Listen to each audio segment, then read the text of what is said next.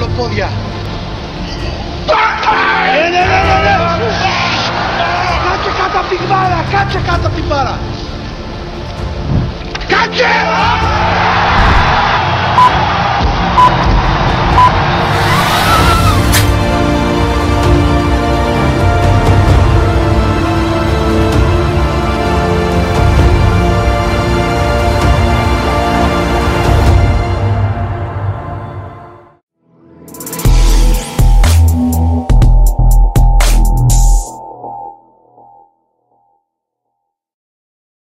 Καλώς ήρθατε στους Fitcasts. Ε, μαζί μας είναι ο Γιάννης, ο Ρόκο και ο Τέο. Εγώ είμαι ο Διονύσης. Ε, έχουμε, έχουμε σήμερα ε, τη μεγάλη τιμή να έχουμε μαζί μας ε, έναν άνθρωπο ο οποίος μας έχει γεμίσει χαρά, ε, υπερηφάνεια σαν ανθρώπους και σαν χώρα. Είναι μαζί μας ο κύριος α, Χρήστος Ιακώβου. Κύριε Χρήστο, τι κάνετε, καλά είστε; Εσείς όλοι καλά, παιδιά. Γεια σου, Αδιέ.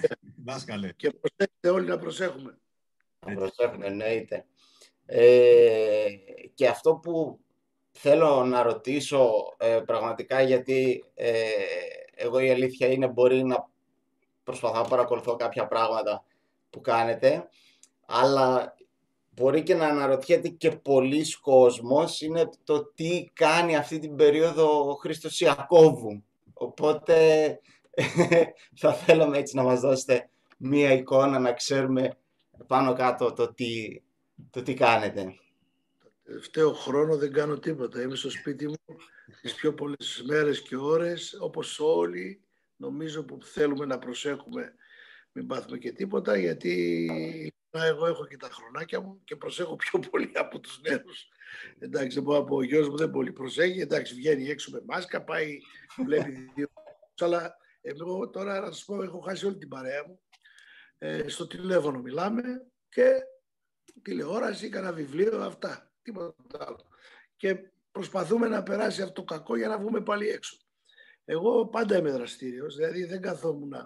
Ε, είμαι, κάνω δύο μαθήματα την εβδομάδα, περίπου τις 4,5 ώρες στο, στο κολέγιο το City College. Ε, Εντάξει, έχω μαθητές εκεί που κάνουμε μαθήματα, έχω ε, ειδικότητα πρώτο, δεύτερο έτος, τρίτο, τέταρτο έτος και έχω και ε, γενική προπονητική αρσοβαρών για όλα τα αθλήματα, ένα μάθημα μια μισή ώρα την εβδομάδα. Αυτά κάνω. Ε, κάτι είναι, βοηθάω. Θέλω να βοηθάω. Εντάξει, νομίζω, νομίζω συμφωνείτε και οι υπόλοιποι ότι ε, τις γνώσεις του Χρήστου Ιακώβου τις χρειάζεται όλοι νομίζω ε, σε κάθε, όχι μόνο στην άρση βάρων. Η αλήθεια είναι, κύριε Χρήστο, ότι νομίζω τις γνώσεις σας ε, γενικά στον αθλητισμό ε, θα τις χρειάζεται και όχι μόνο στην άρση βάρων. Ε, οπότε ε, είναι πολύ θετικό τουλάχιστον που έχετε κάποιους που δίνετε αυτή τη γνώση. Ε, τώρα που είπατε και για άρση βαρών, θέλετε λίγο, γιατί έχω πολύ περιέργεια, εγώ δεν ξέρω τώρα αν οι υπόλοιποι έχετε. Ε, επειδή δεν το γνωρίζω αυτό, πώς ξεκινήσατε εσείς ε, να κάνετε αυτό το πράγμα, την άρση βαρών, δηλαδή από, από μικρό, πώς το ξεκινήσατε αυτό το πράγμα; Μπορεί και ο μπαμπάς να μην είχε γεννηθεί. το 1958 ξεκίνησα. Oh. ξεκίνησα με βάρη πίσω στη γειτονιά που είχαμε δύο-τρία παιδιά και σηκώναμε από τενεκέδες και μετό, τσιμέντο μέσα και κάναμε ε, τους αθλητές τότε. Κάναμε διάφορες ασκησούλες, είχαμε και μονόσυγο, παιδάκια. Κάναμε αγώνες 100 μέτρα, 60 μέτρα, ε, κολύμπι. Εγώ ήμουνα και σε ομάδα, επειδή είμαι νησιώτης, στην Αντιγόνη της, ε, στο Μαρμαρά, στην Κωνσταντινούπολη. Είμαι από το δεύτερο νησί της Αντιγόνης. Ήταν ένα νησί με μεγάλη δραστηριότητα στον αθλητισμό. Ειλικρινά. Ήμουν τυχερός δηλαδή. Και από, από αυτό το νησί βγήκαν πολύ μεγάλοι αθλητές και Τουρκάκια, αλλά και πολλοί Έλληνες, Αρμενέοι κτλ. Είχαμε πολύ καλή ομάδα μπάσκετ, είχαμε πολύ καλή ομάδα βόλεϊ. Είχαμε κολύμπηση. Ε, το καλύτερο κολυβητικό κομμάτι της πόλης τότε ήταν στην Αντιγόνη, στο νησί, το Μπουρκάζαδα που λένε στα τουρκικά. Καταλαβαίνετε ότι ήμουν από ένα νησί που είχε ιστορία στον αθλητισμό και πριν από μένα και μετά από μένα από το 56-58 που ασχολήθηκα και αυτό. Με από 10 χρόνο παιδάκι είμαι μέσα, ε, μέσα στον αθλητισμό. Περιμέναμε να έρθει το καλοκαίρι για να κάνουμε αγώνες ε, κολύμβησης και water polo. Ε, μετά έκανα καταδύσεις, άρση βαρών στον κήπο είπαμε. Είχατε, όλα, όλα, είχατε κάποιον προπονητή τότε, δηλαδή ήταν κάποιος που σας προπονούσε ή μαζευόσταν μόνοι σας; Ο πατέρας μου μετά είδε την τρέλα που είχα και κάλεσε ένα γνωστό στο νησί προπονητή, το Στράτο το Σέλβι, και του λέει αυτό το παιδί δεν κάθεται στα αυγά του ή στο κολυβητήριο είναι ή εκεί είναι ή εδώ είναι κάτι να κάνουμε. Και λέει θα τον γράψουμε στο Πέρα Κλουμπ το χειμώνας, στο σύλλογο δηλαδή των Ελλήνων στην Κωνσταντινούπολη. Και έτσι πήγα το 62 και γράφτηκα στο σύλλογο του Πέρα ε, και έγινα αθλητής του Πέρα. Έγινα πια αρσιβαρίστας, μπήκα στο κλίμα της Άρης Βαρών. Έφυγα από όλα τα άλλα τα παιχνίδια και σοβαρεύτηκα. Ήμουνα 12-13 εκεί πέρα και ξεκίνησα την Άρση Βαρών. Επομένως, κάποιες διακρίσεις. Ποιες, ε, διακρίσεις εκεί στους τέσσερις μήνες βγήκα πέμπτος πρωταθλητής ε, Ισταμπούλ Πέδων. Το πρώτο μετάλλιο μου που πήρα, γιατί τότε δίναμε μετάλλια μέχρι τους έξι για να μας κάνουν να μείνουμε στο άθλημα. Ε, ανοιχτό πρωτάθλημα παιδών Κωνσταντινούπολης είχα βγει πέμπτος. Ε, μετά από εκεί στο δεύτερο αγώνα κατευθείαν ήμουν δεύτερος. Γυμνάστηκα 6-7 μήνες περισσότερο, ένα χρόνο έκλεισα δηλαδή και στα 14 νομίζω βγήκα πρωταθλητής, βγήκα πρώτος. Και από τότε και από το πρωτάθλημα Τουρκίας έφτασα δεύτερος. Δεύτερος γιατί, γιατί ήμουν πρώτος, αλλά με βγάλανε δεύτερο, γιατί θα τρώγα ξύλο από την κερκίδα. Τούρισαν, ε, έτσι μας λέγανε τότε. Μας ήταν και τα πράγματα λίγο άσχημα τότε με την λοιπόν. Κύπρο και δεν μας κάνανε, δεν μας θέλανε πολύ. Ε, ενώ ο χώρος του αθλητισμού μας αγαπούσε και ήμασταν δεμένοι με τους αθλητές, τους Τούρκους, τους Αρμεναίους, γιατί ήταν, η Κωνσταντινούπολη έχει Εβραίους, Αρμεναίους, Έλληνες, για πολλά. Πολλές φορές. Ήμασταν μια χαρά και στα γυμναστήρια ήμασταν όλοι φίλοι. Έξω ο κόσμος είχε τα δικά του. Ε, ήταν βέβαια η προπαγάνδα τέτοια. Και μπορώ να πω ότι ε, εγώ τον τελευταίο αγώνα τον έκανα το 64. Στην Τουρκία βγήκα δεύτερος πρωταθλητής Τουρκίας εφήβων. Τα ρεκόρ μου ήταν πολύ μεγάλα για εκείνη την εποχή. Σκεφτείτε ότι στον Developé είχα κάνει 122 πρέσ στην κατηγορία 60 κιλών. Δηλαδή κοντά σε παγκόσμιο ρεκόρ. Είχα κάνει αρασέ 95 και σε 132. Ρεκόρ μεγάλα. Που αυτά μετά από πολλά χρόνια, 20 χρόνια μετά σπάσανε στην Τουρκία αυτά τα ρεκόρ. Ε, ισοφάριζα με τον Τούρκο αθλητή, αλλά ήμουν πρώτος γιατί το είχα σηκώσει πιο μπροστά το σύνολο εγώ. Βγάλαν τον Τούρκο πρώτο και έρχεται τότε είχα έναν αρμένη προπονητή, γιατί όταν από την Κωνσταντινούπολη φύγαμε, είχαμε πάρει αυτόν τον προπονητή μαζί μας και μου λέει, ο, μου λέει μη μιλάς γιατί θα φάμε ξύλο και οι δύο. Εδώ, εδώ νομίζω ε, είναι η κατάλληλη ερώτηση και παιδιά τώρα αυτή είναι η κατάλληλη ερώτηση. Δηλαδή λέτε σε μια εποχή που δεν υπήρχαν και τα μέσα, δηλαδή Ρόκο που το λέγαμε αυτό και πριν κιόλας. που δεν υπήρχαν και τα μέσα τα πολλά να, να κάνετε κάποια πράγματα τέλος πάντων. Εδώ είναι ακριβώς αυτό που θέλω να ρωτήσω. Ε, εσείς προφανώς, εφόσον δεν είχατε τα μέσα, είχατε ταλέντο σε αυτό. Πόσο, πόσο ας πούμε μετράει το ταλέντο, πόσο μετράει η προπόνηση, πόσο μετρούσε τότε το ταλέντο, πόσο μετρούσε η προπόνηση, οπότε... Προπονητής να λες, γιατί είχα ένα πολύ καλό προπονητή. Αυτό. Που αγαπούσε τρελά το άθλημα. Ήταν από πρωί στο βράδυ κοντά μας. Δηλαδή, πηγαίναμε στο σχολείο και ερχόταν και μας έπαιρνε από το σχολείο να μας πάει στο γυμναστήριο ο ίδιος γιατί τα πράγματα σας είπα δεν ήταν καλά στην Τουρκία και έπρεπε κάποιος να μας συνοδεύει. Ήταν κολλημένος επάνω μας να μας κάνει αθλητές, γιατί το πέρα, ο σύλλογος Πέρα ε, ήταν πρώτος δεύτερος στην Τουρκία στο, στο πρωτάθλημα του Βαρών. Mm-hmm. Σκεφτείτε τώρα, ολόκληρη Τουρκία με 100 τόσα σωματεία, η ελληνικό σωματείο έβγαινε πρώτο ή δεύτερο κάθε χρονιά. Και στους εφήβους και στους άντρες. Είχαμε μεγάλη ομάδα, τρομερή ομάδα του Βαρών. Όπως και πάλι. Αργότερα ο Ζώτος έφτασε ο Ολυμπιονίκης να πάει παραλίγο στην πάλη. Δηλαδή είχαμε ο σύλλογός μας εδώ πέρα. Ήταν ένας ελληνικός σύλλογος με λίγους Τούρκους, πολύ λίγους Τούρκους και πολλούς Έλληνες.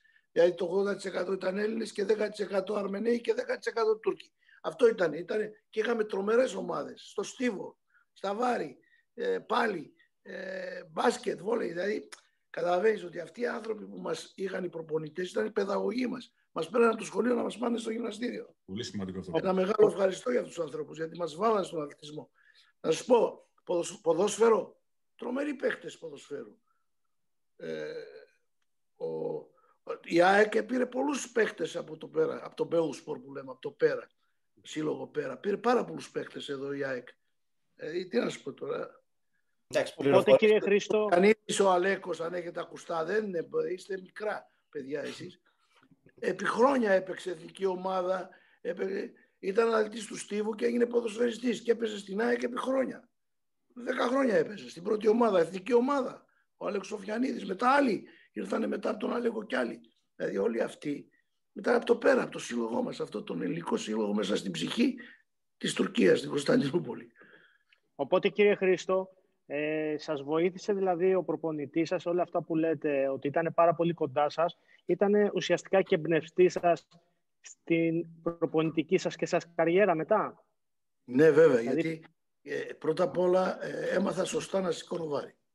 Ήταν ένας άνθρωπος που ψαχνόταν. Ήταν ένας άνθρωπος που ήξερε το άθλημα της Αρσβαρών, τα τότε πρώτα βιβλία που βγήκαν από τη Ρωσία, τα μετάφρασε σε ε, τουρκικά ο ίδιος μόνος του με έναν βοηθό που είχε που ήξερε ρώσικα δηλαδή έκατσε και έπαιρνε προγράμματα της τότε μοντέρνα τότε εποχής δηλαδή εμείς δεν κάναμε τα αμερικάνικα προγράμματα προπόνησης ε, που ήταν μόνο για δύναμη αλλά αρχίσαμε να δουλεύουμε όπως δουλεύανε οι Ρώσοι τότε που δουλεύανε τεχνική του αθλήματος 50-60% ή 50-50 δύναμη και τεχνική.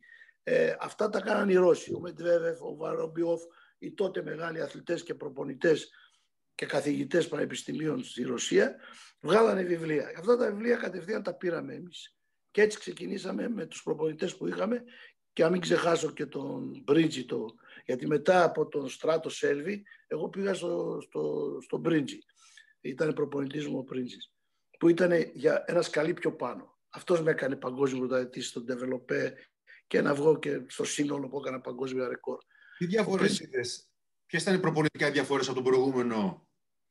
Με το... ε, ο ένας ήταν πιο πολύ του σωματείου προπόνηση. Δηλαδή με τις υποχρεώσεις που έχει ένα σωματείο. Σε βάζει σε 4-5 αγώνες το χρόνο και προγραμματίζει να κάνει μετά όταν με πήρε ο Πρίτζης στοχεύαμε για παγκόσμια ρεκόρ για να, να είμαστε στην, εδώ στην Αθήνα πια του Παναθηναϊκού. Ήμουν στον Παναθηναϊκό τότε όταν ήρθα από την πόλη το 1964 ε, ρώτησα τον, τον Σοφιανίδη πού θα πάω να γραφτώ, να έρθω στην ΑΕΚ, μου λέει Άρση, Άρση Βαρό δεν έχει ΑΕΚ, μου λέει, θα πάω στον Παναθαϊκό, μου λέει, ή στον Εθνικό, ή στον Παναθαϊκό. Είδα αυτά τα σωματεία, 4-5 σωματεία που είχαν Άρση Βαρό.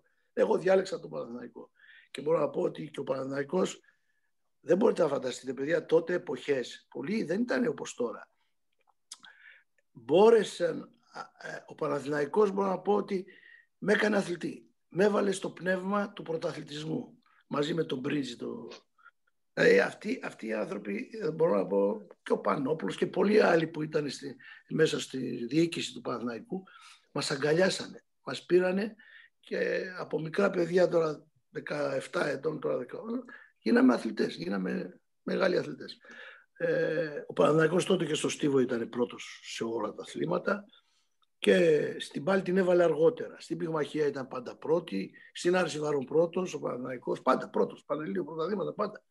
Ε, και όταν είσαι σε ένα τέτοιο κλίμα μέσα και με τόσους καλούς ανθρώπους που αγαπούν το άθλημα και σε βοηθάνε, παίρνεις τα, τα μηνύματα τα σωστά. Αυτό ήταν. Έτσι ήταν. Τίποτα άλλο, ρωτήστε μου. Από ποια ηλικία μπορεί να ξεκινούσε κάποιος να έχει κάποιες επιδόσεις; Εγώ ξεκίνησα 10 χρονών. 10 χρονών. Βάρη βάρη πρόγραμμα προπόνησης 13. Σε, μία, σε, σε, σε χρόνια που έλεγαν ότι μην κάνεις αγόρι μου βάρη θα μείνεις κοντά. Λέγαμε αυτό. Δεν πιστεύαμε αυτό το πράγμα. Ε, ε, γιατί ξέραμε ότι ε, οι προπονητές μου ήταν πολύ μπροστά σου. Ήταν, ναι, ναι και από την Κωνσταντινούπολη και εδώ είχαμε προπονητές που ξέραν το άθλημα που δεν σε αφήνει κοντό. Τώρα να, να δείτε φωτογραφίες της τότε ομάδα της, του Παναθηναϊκού ο πιο κοντός ήμουν εγώ με ένα 70. Ωραία, οπότε, ο- οπότε είναι μια καλή ευκαιρία να, να πούμε εδώ, ας πούμε, ένα χαρακτηριστικό τώρα. Είναι αυτό που λέμε ότι ουσιαστικά και τους πρωταθλητές λίγο τους επιλέγεις, να το πω έτσι. Τι σωματικά χαρακτηριστικά πρέπει να έχει ένας ε, αρσιβαρίστας. Πώς πρέπει να υπάρχει κάτι το ιδανικό; Ή ε, δεν μας νοιάζει αυτό; Δεν υπάρχει, άκουσε με. Ε, ο, ο σωματότυπος είναι ανάλογα την κατηγορία. Έχουμε 10 κατηγορίες. Στην Άλση Βάρο τώρα είναι 10 αντρών, 10 γυναικών. Παλιά ήμασταν, έχουμε φτάσει να είμαστε ε, 17, 10, τώρα είμαστε 10 και 10. 10 αντρών, 10 γυναικών. Αυτές οι κατηγορίες γιατί υπάρχουν; Από τότε, την, την εποχή τη δικιά μου ήταν 6 κατηγορίες. Μετά τα 90 ήταν τα βαρέα βάρη. Εγώ αγωνίστηκα σκεφτείτε από τα 56 κιλά, αγωνίστηκα στα 60, αγωνίστηκα στα 67,5, αγωνίστηκα στα 75, 4-5 χρόνια και μετά πήγα 82, 82,5 κιλά που έκανα την καλύτερη μου εμφάνιση σαν αθλητής. Δηλαδή πέρασα όλες τις κατηγορίες γιατί, λόγω ηλικίας. Γιατί όσο ψήλωνα έπαιρνα κιλά. Ξεκίνησα, σας είπα, πιτσιρίκι 10-12 χρονών, δεν ήμουν ψηλός, ήμουν ένα 58 ξέρω εγώ ήμουν ανάλογα κιλά. Μετά ψήλωσα, πήγα στο 63-64, πήγα σε άλλη κατηγορία. Μετά πήγα σε άλλη κατηγορία, δηλαδή όσο έπαιρνα ύψος, που έφτασα ένα 72 τελικά, έγινα 82,5 κιλά. Και εκεί έμεινα στα 82,5. Αγωνίστηκα μετά ένα-δύο αγώνες όταν έγινα 32-33 χρονών στα 90 και στα ε, 100 κιλά, αλλά χωρίς να είμαι ποτέ σε αυτά τα κιλά. Ήμουν πάντα λίγο πιο αδύνατος, αλλά αγωνίστηκα για να φέρω μετάλλιο στην ομάδα μου. Ε, θέλω να πω ότι σωματότυπος είναι ανάλογα σε ποια κατηγορία θα μείνεις και θα γυμναστείς να μείνει. Εγώ έμεινα στα 1,72 με 83-84 κιλά. Νομίζω ότι δεν υπάρχει σωματότυπος. Ε, πολλοί γονείς φέρνουν τα παιδιά τους όταν είναι ε, λίγο υπέρβαρα να τα κάνουμε, ένα λέει ο δικός μου είναι λίγο, βλέπεις είναι λίγο κοντός, γεμάτος και κάνει για αρσιβάρων. Ε, εμείς δεν λέμε τίποτα βέβαια. Προσπαθούμε να τον αδυνατήσουμε πρώτα και μετά να τον κάνουμε αρσιβαρίστα. Γιατί δεν θα πει ότι ένα είναι λίγο, ε, έχει ένα 60 ύψος και είναι 70 κιλά ότι κάνει για αρσιβάρων. Δεν, είναι- δεν είναι έτσι τα πράγματα. Είναι ανάλογα το ύψος θα είναι και τα κιλά του. Ε, τώρα σωματότυπο, άμα θέλεις να μετρήσουμε ε, σκελετό, σκελετικό, είναι ανάλογα το ύψος είναι και πώς στέκεται το παιδί. Καλό είναι, καλό είναι στην άρση βαρών ε, να μην έχει μακριά άκρα. Δεν είναι τόσο καλό. Μας δυσκολεύει. Ενώ γίνεται πολύ καλό στο άρασε, δεν μπορεί να κάνει καλό επολεζετέ. Δηλαδή και το πρέσ ήθελε κοντά χέρια, ε, να μην είναι μακριά τα άκρα, να είναι normal, φυσιολογικά. Χώρος μοχλούς βασικά. Ναι, αυτό θέλαμε πάντα, κοιτάζαμε. Τώρα όχι δεν διώχναμε κανένα παιδί ποτέ από την προπόνηση αν ήταν με μακριά άκρα δηλαδή.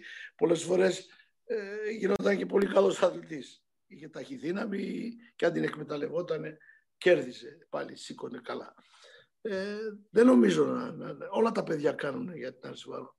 Ε, το μόνο που είχαμε προβλήματα είναι όταν έχουμε κύρτωση εκεί ήθελε λίγο δυσκολία να τον βάλεις να βγάλει το θώρακα ψηλά τη λεκάνη πίσω γιατί άμα είναι και ενητής και έχει ένα τέτοιο πρόβλημα είναι δύσκολο, πρέπει πολύ μικρό να τον πάρεις για να το φτιάξεις κάπως να είναι 10-12 χρονών να μπορέσεις να το φτιάξεις αλλιώς δεν μπορεί να το φτιάξεις. Και σε αυτό που είσαι τώρα ο μικρός, το Βαλέριο τον είχε σε μεγάλη ηλικία. Η ηλικία παίζει κάποιο ρόλο, παίζει Όχι, ο Βαλέριος ήρθε να τελείωσε το πανεπιστήμιο του. Εγώ είχα πολύ καλές σχέσεις και αλληλογραφούσα με τον προπονητή του Βαλέριου, που είναι ο θείος του. Αυτός μας έδωσε πάρα πολλούς αδετές από την Καβάλα. Τον κάναμε μετά προπονητή στην Καβάλα. Ε, ο αδερφός, ο θείος του ε, αλληλογραφούσα μαζί του και κάναμε ανταλλαγές επάνω σε προπόνηση, προπονητικά προγράμματα και τέτοια. Μιλάγαμε. Και τότε μου είπε ότι έχω το μικρό, ήταν τότε 14-15 χρονών ο Βαλέριος, τον πήρα μου λέει από το τεκβοντό γιατί ξεκίνησε με τεκβοντό και καράτε. Και τον πήρα λέει και τον κάνω αρσιβαρίστα. Και είναι μεγάλο ταλέντο μου λέει Χρήστο. Σε δύο-τρία χρόνια θα στο στείλω κάτω μου λέει.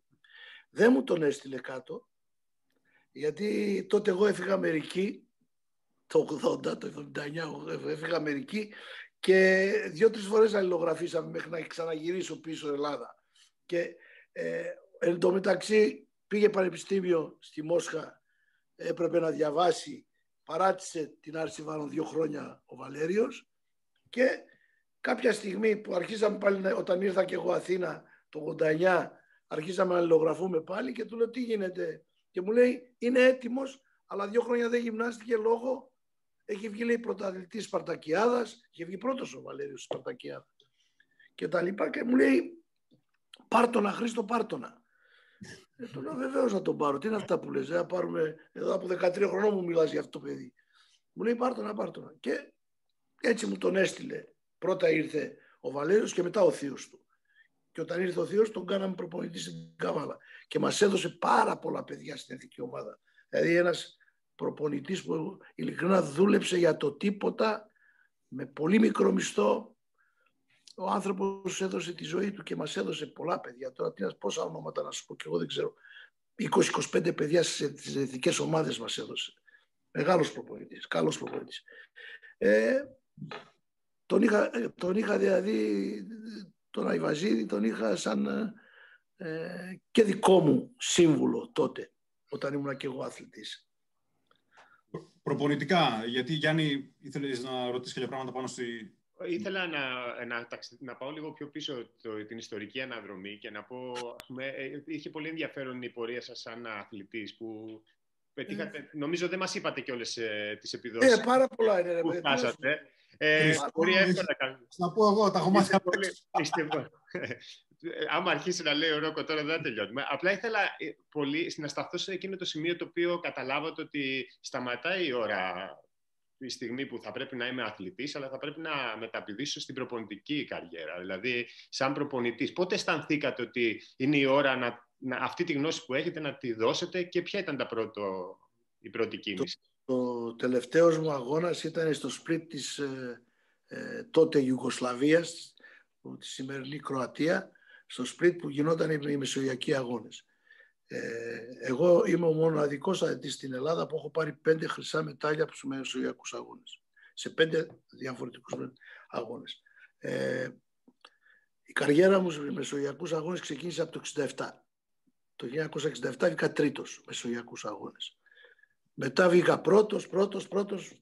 Το, 60, το, το 1979 ήταν ο τελευταίος μου αγώνας μεσογειακών αγώνων. Ένα χρόνο, τότε γινόταν οι μεσογειακοί αγώνες, ένα χρόνο πριν τους Ολυμπιακούς αγώνες. Ήμουνα σε πολύ καλή φόρμα. Ήμουνα στα 90 κιλά αγωνίστηκα, έκανα 160 ρασέ, 95 ζετέ, 195 ζετέ και είπα εδώ τελειώνω. Δεν πάει άλλο, λέω παιδιά. Κουράστηκα. Με βάλανε στην Ολυμπιακή ομάδα, έπαθα ένα τραυματισμό στον νόμο και δεν πήγα στη Μόσχα. Που άμα πήγαινα θα βγαίνα τέταρτος. Με τα κιλά που είδα μετά που σηκώσανε θα ήμουν τέταρτος. Αλλά λόγω τραυματισμού δεν πήγα. Και εκεί σταμάτησα. Εκεί ήταν πια ο τελευταίος μου αγώνας, ήταν το split με την εθνική ομάδα. Ε, μια καριέρα που ξεκίνησε το 64 και τελείωσε το 79 ε, στην εθνική ομάδα. Ωραία, πάμε, πάμε λίγο, ε, εγώ θα ήθελα λίγο κάποιες ε, λεπτομέρειες, δεν, εντάξει, δεν, προφανώς και δεν θα τα πούμε όλα, απλά λίγο να πάμε και στο θέμα της ε, προπονητικής, να το πω έτσι, από την άποψη ότι ε, από την πλευρά του προπονητή που ήσασταν εσείς, δηλαδή τι θέλω να πω, ε, θέλω ας πούμε να ξέρω και ο κόσμος νομίζω θέλει να ξέρει μία ρουτίνα ενός αρσιβαρίστα, δηλαδή τι πρόγραμμα έκανε, δηλαδή ασχολιόσασταν περισσότερο, γιατί μας μιλήσατε πριν ότι οι Ρώσοι κοιτούσαν και την τεχνική, οι Αμερικάνοι περισσότερο τη δύναμη.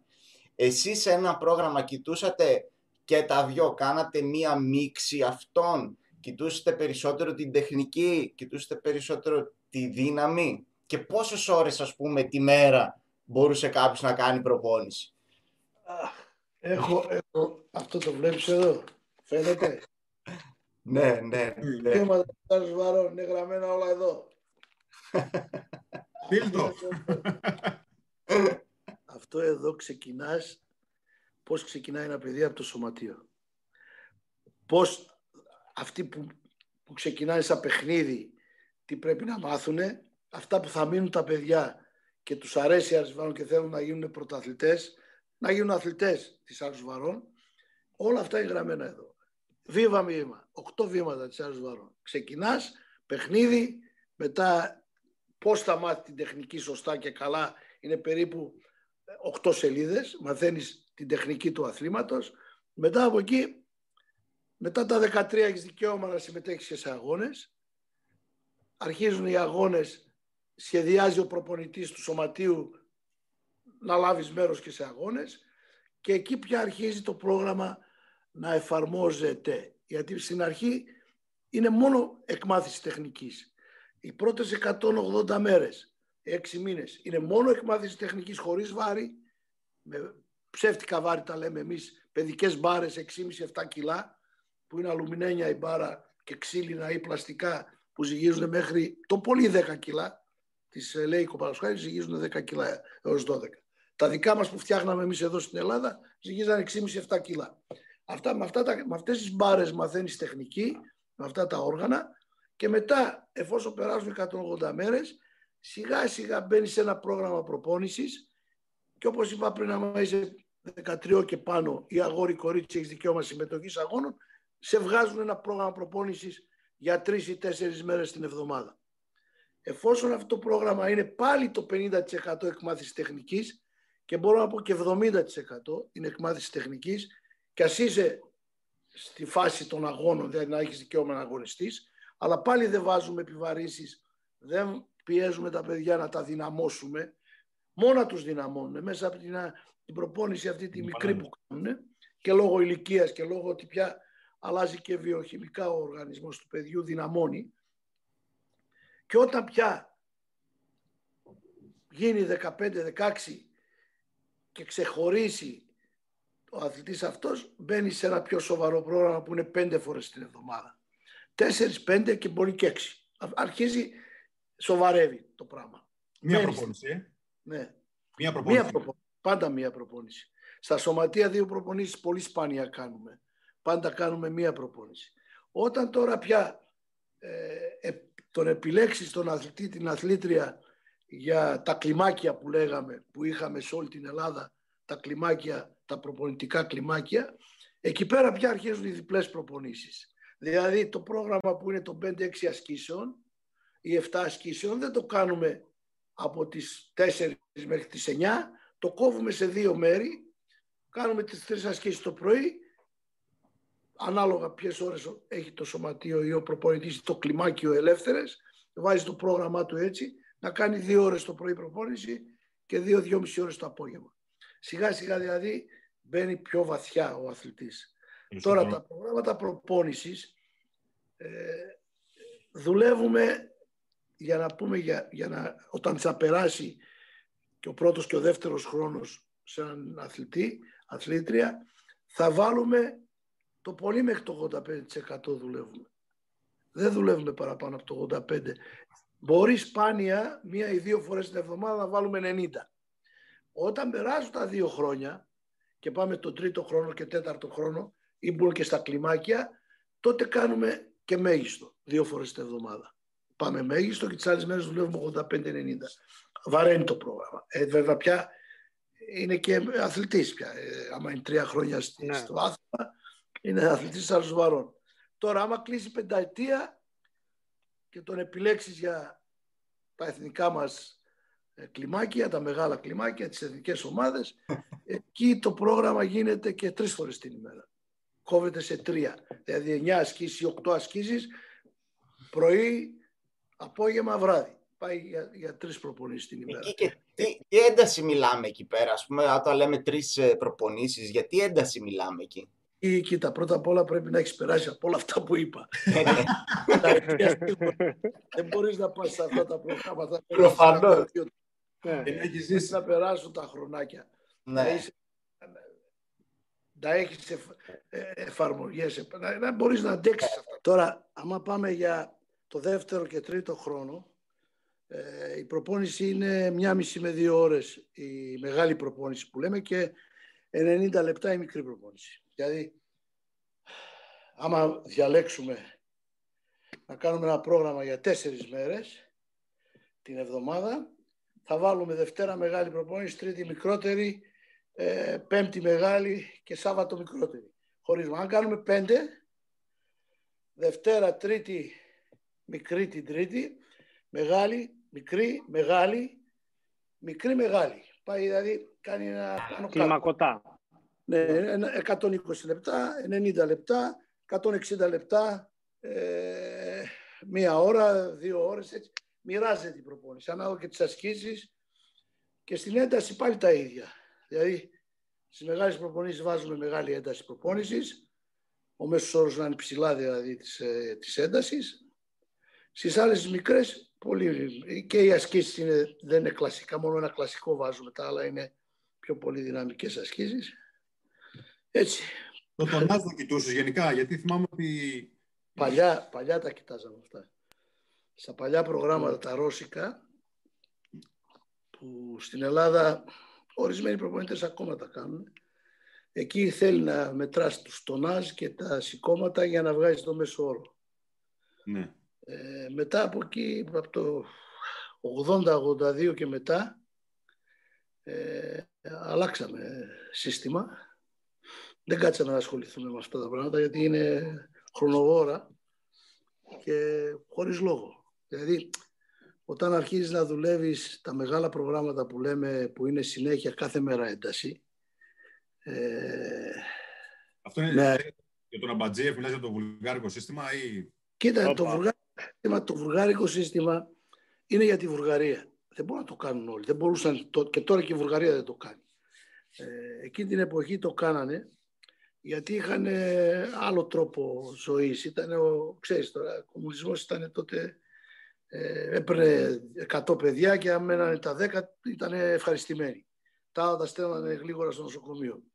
Δηλαδή, παθαίνανε ζημιές, πώς να σου πω, όχι από, Θυμάμαι που μου είχες πει όταν σε είχα ρωτήσει παλιά, μου είχες πει είναι σαν να παίρνεις μια τσάντα με αυγά, να τα γυρνάς, να τα πετάς στο όσα μείνουν ζωντανά, όσα μείνουν όρ- όρθια.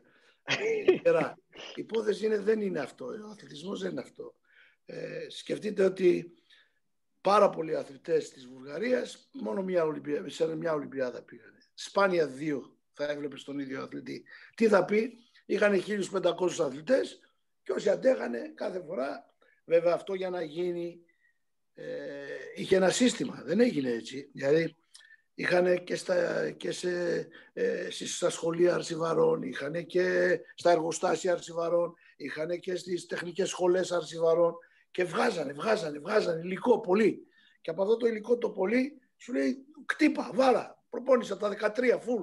Και όποιος αντέξει να πάει 23, 25. Ε, ναι, αλλά αυτό ε, εμένα δεν μου άρεσε. Εγώ τότε, από τότε με τον Ιβάν που είναι ο δάσκαλός μου, το- α, η αγάπη μου αυτός ο άνθρωπος, ε, από το 69 είμαστε μαζί φίλοι και έφυγε να είναι καλά εκεί που είναι. Έφυγε τέσσερα χρόνια, ναι. Ε, ναι, και με τον Ιβάν ε, ήμασταν πάρα πολύ φίλοι, πολύ κολλητοί. Ε, και του έλεγα, ρε, εσύ, ε, αν προ- προπονητικά και όχι μόνο, γιατί η προπόνηση δεν μιλάμε μόνο για τα σετ, τι επαναλήψει του σύστημα. Τι σε έμαθε αυτός ο άνθρωπος, τι ήταν δηλαδή και το προπονητικό σύστημα, τι πήρες από αυτόν, αλλά και σαν άνθρωπο, τι πήρες από αυτόν. πρώτα απ' όλα το πώς οργανώνεις μια ομάδα πήρα από αυτόν.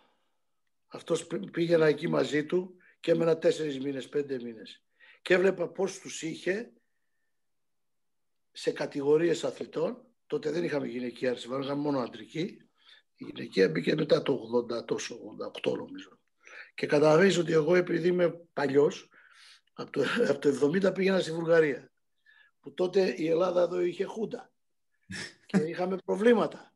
Και εμένα με λέγανε κομμουνιστή. Αλλά εγώ τους έλεγα δεν είμαι κομμουνιστής ρε παιδιά, πάω για να μάθω, να, να είναι η μεγαλύτερη σχολή αυτή εκεί που πάω. Και τελικά έπαιρνα άδεια. Είχα πείσει τότε και την κυβέρνηση και με δίναν άδεια. Αφού πήγα να πάρω βίζα στη Βουλγάρικη προξενείο και γελάγανε. Πώς παίρνεις εσύ και πας στη Βουλγαρία που λέγανε. Και λέω, οι φιλίες να είναι καλά. Και έτσι και πήγαινα. Ε, και καθόμουν δύο μήνες, τρεις μήνες, ανάλογα. Ε, είχα ένα πατέρα που μπορούσε και με συντηρούσε, γιατί είναι και αυτό. Ναι, σωστά. Το κράτος δεν υπήρχε τότε. Δεν υπήρχαν ε, Όχι, αυτά υπάρχει που τώρα. υπάρχουν. πριν. Το κράτος δεν υπήρχε. Έπρεπε κάποιος να με συντηρεί. Και είχα και οικογένεια. Και έπαιρνα και τη γυναίκα μου μαζί όταν πήγαινα στη Βουλγαρία. Και είχα τον πατέρα μου για τεχνία, όλα καλά. Δούλευα και εγώ λίγο μαζί του. Και έτσι μπορούσα, και συντι... μπορούσα να συντηρηθώ, να, να ζήσω, να έχω κανένα φράγκο. Ε, πήγαινα εκεί μόνο και μόνο ε, για να δω πώς δουλεύει αυτό το σύστημα προπόνησης, αλλά όχι μόνο όπως είπες προπονητικά, αλλά πώς στείνεται αυτό το πράγμα. Έτσι. Έμαθα αυτό. Πώς επιλέγει τους αθλητές, πώς τους βάζει να δουλεύουν μαζί στο ίδιο πλατό αντίπαλοι. Το κάθε μου λέγει αν δεν τον βάλω και τον βάλω στο άλλο πλατό δεν θα σηκώσει τα ίδια κιλά που πρέπει να σηκώσει. Τον έβαζε 2-2, 3-3 άτομα να έχουν κόντρες στο ίδιο πλατό. Και έβαζε εδώ τα 56, και τα 60, και τα 67,5. Έβαζε στην κάθε κατηγορία 2-2-3-3 παιδιά να, να έχουν σε κάθε προπόνηση να έχουν κόντρα. Και βάζανε και ψευτοστοιχήματα, όχι εγώ θα το κάνω, εγώ δεν θα το κάνω. Όλα αυτά είχαν, ήταν για μένα να μάθω πράγματα. Ε, μετά βέβαια το σύστημα προπόνησης. Το σύστημα προπόνησης δεν συμφωνούσα σε πολλά πράγματα μαζί του, ε, γιατί έβλεπα ότι οι μεγάλοι αθλητές Βούργαροι στα τρία χρόνια πάνω τέσσερα τελειώνανε. Ε, δεν ήταν. Ε, ναι, γιατί... Κάτι πήγαινε στραβά. Κάτι δεν πήγαινε καλά, αλλά δεν τους ενδιέφερε. Δεν τους ενδιέφερε, παιδιά, καθόλου. Άλλος ερχόταν από πίσω, γλίγορα. Δηλαδή ένας που έκανε τότε 160 ρασέ, 200 ζετέ, είχε από πίσω άλλους τρεις που κάναν τα ίδια. Και... Δηλαδή ήξερε ότι αν θα φύγει αυτός έξω γιατί τραυματίστηκε θα έρθει άλλος. Ε, και άμα ξαναγυρίσει, εδώ είμαστε. Μηχανή παραγωγής. Δηλαδή υπήρχε πολύ υλικό επάνω στην κάθε κατηγορία, όπως είπα πριν, και δεν είχε πρόβλημα. Δεν σημαίνει ότι όμω ήταν αποτελεσματικό, γιατί το να έχω ας πούμε χίλια άτομα και να βγάζω 10 και τους υπόλοιπους 90 να τους ε, πετάω, ε, 900 τους πετάω. Δεν τους πετάει, αλλά απλώς μένουν πίσω λόγω τραυματισμών ε, και μετά μόνοι τους φεύγουν. Όταν θα τραυματιστείς μια-δύο φορές σοβαρά και μείνεις εξάμεινα έξω και ο άλλος προχωράει, εσύ φεύγεις. Τι θα κάνεις, πώς θα τον προλάβεις μετά. Αυτό γινόταν, ένας κύκλος. Και δεν τους ενδιέφερε τόσο. Όσοι αντέχανε, αντέχανε 7, 8, 9 χρόνια, 9 χρόνια. Αντέχανε.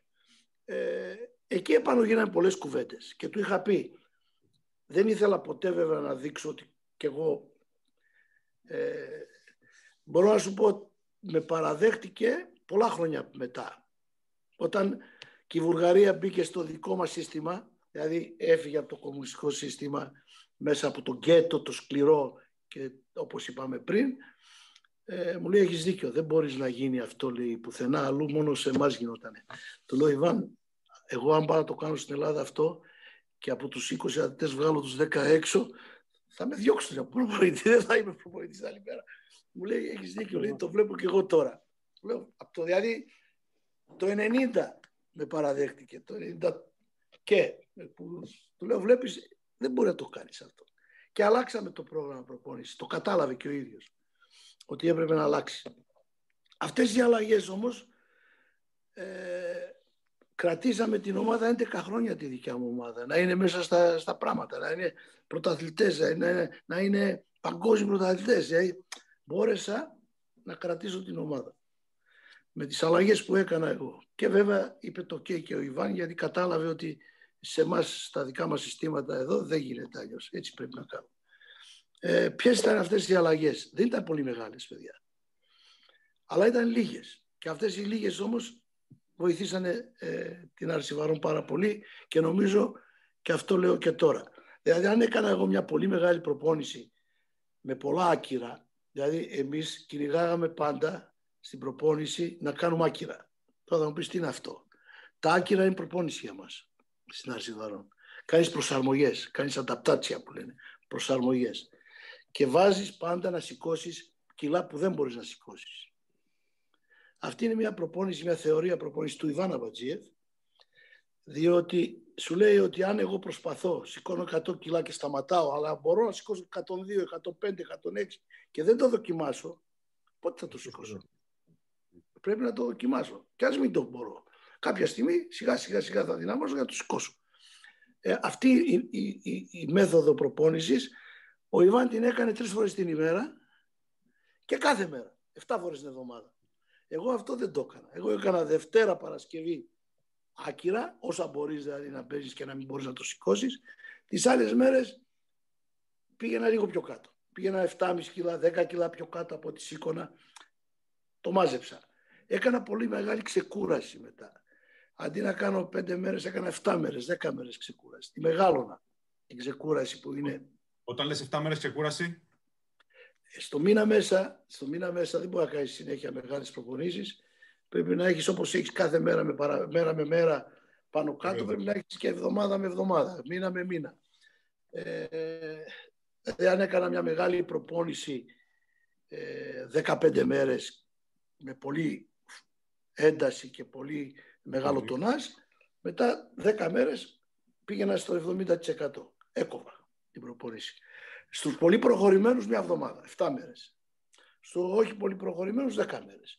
Έπεσε το πρόγραμμα, ε, δουλεύαμε με το 80-85%, δεν πηγαίναμε καθόλου μάξιμο. Αυτό όμως ε, βοηθούσε τον αθλητή να μείνει πιο πολλά χρόνια στο άθλημα.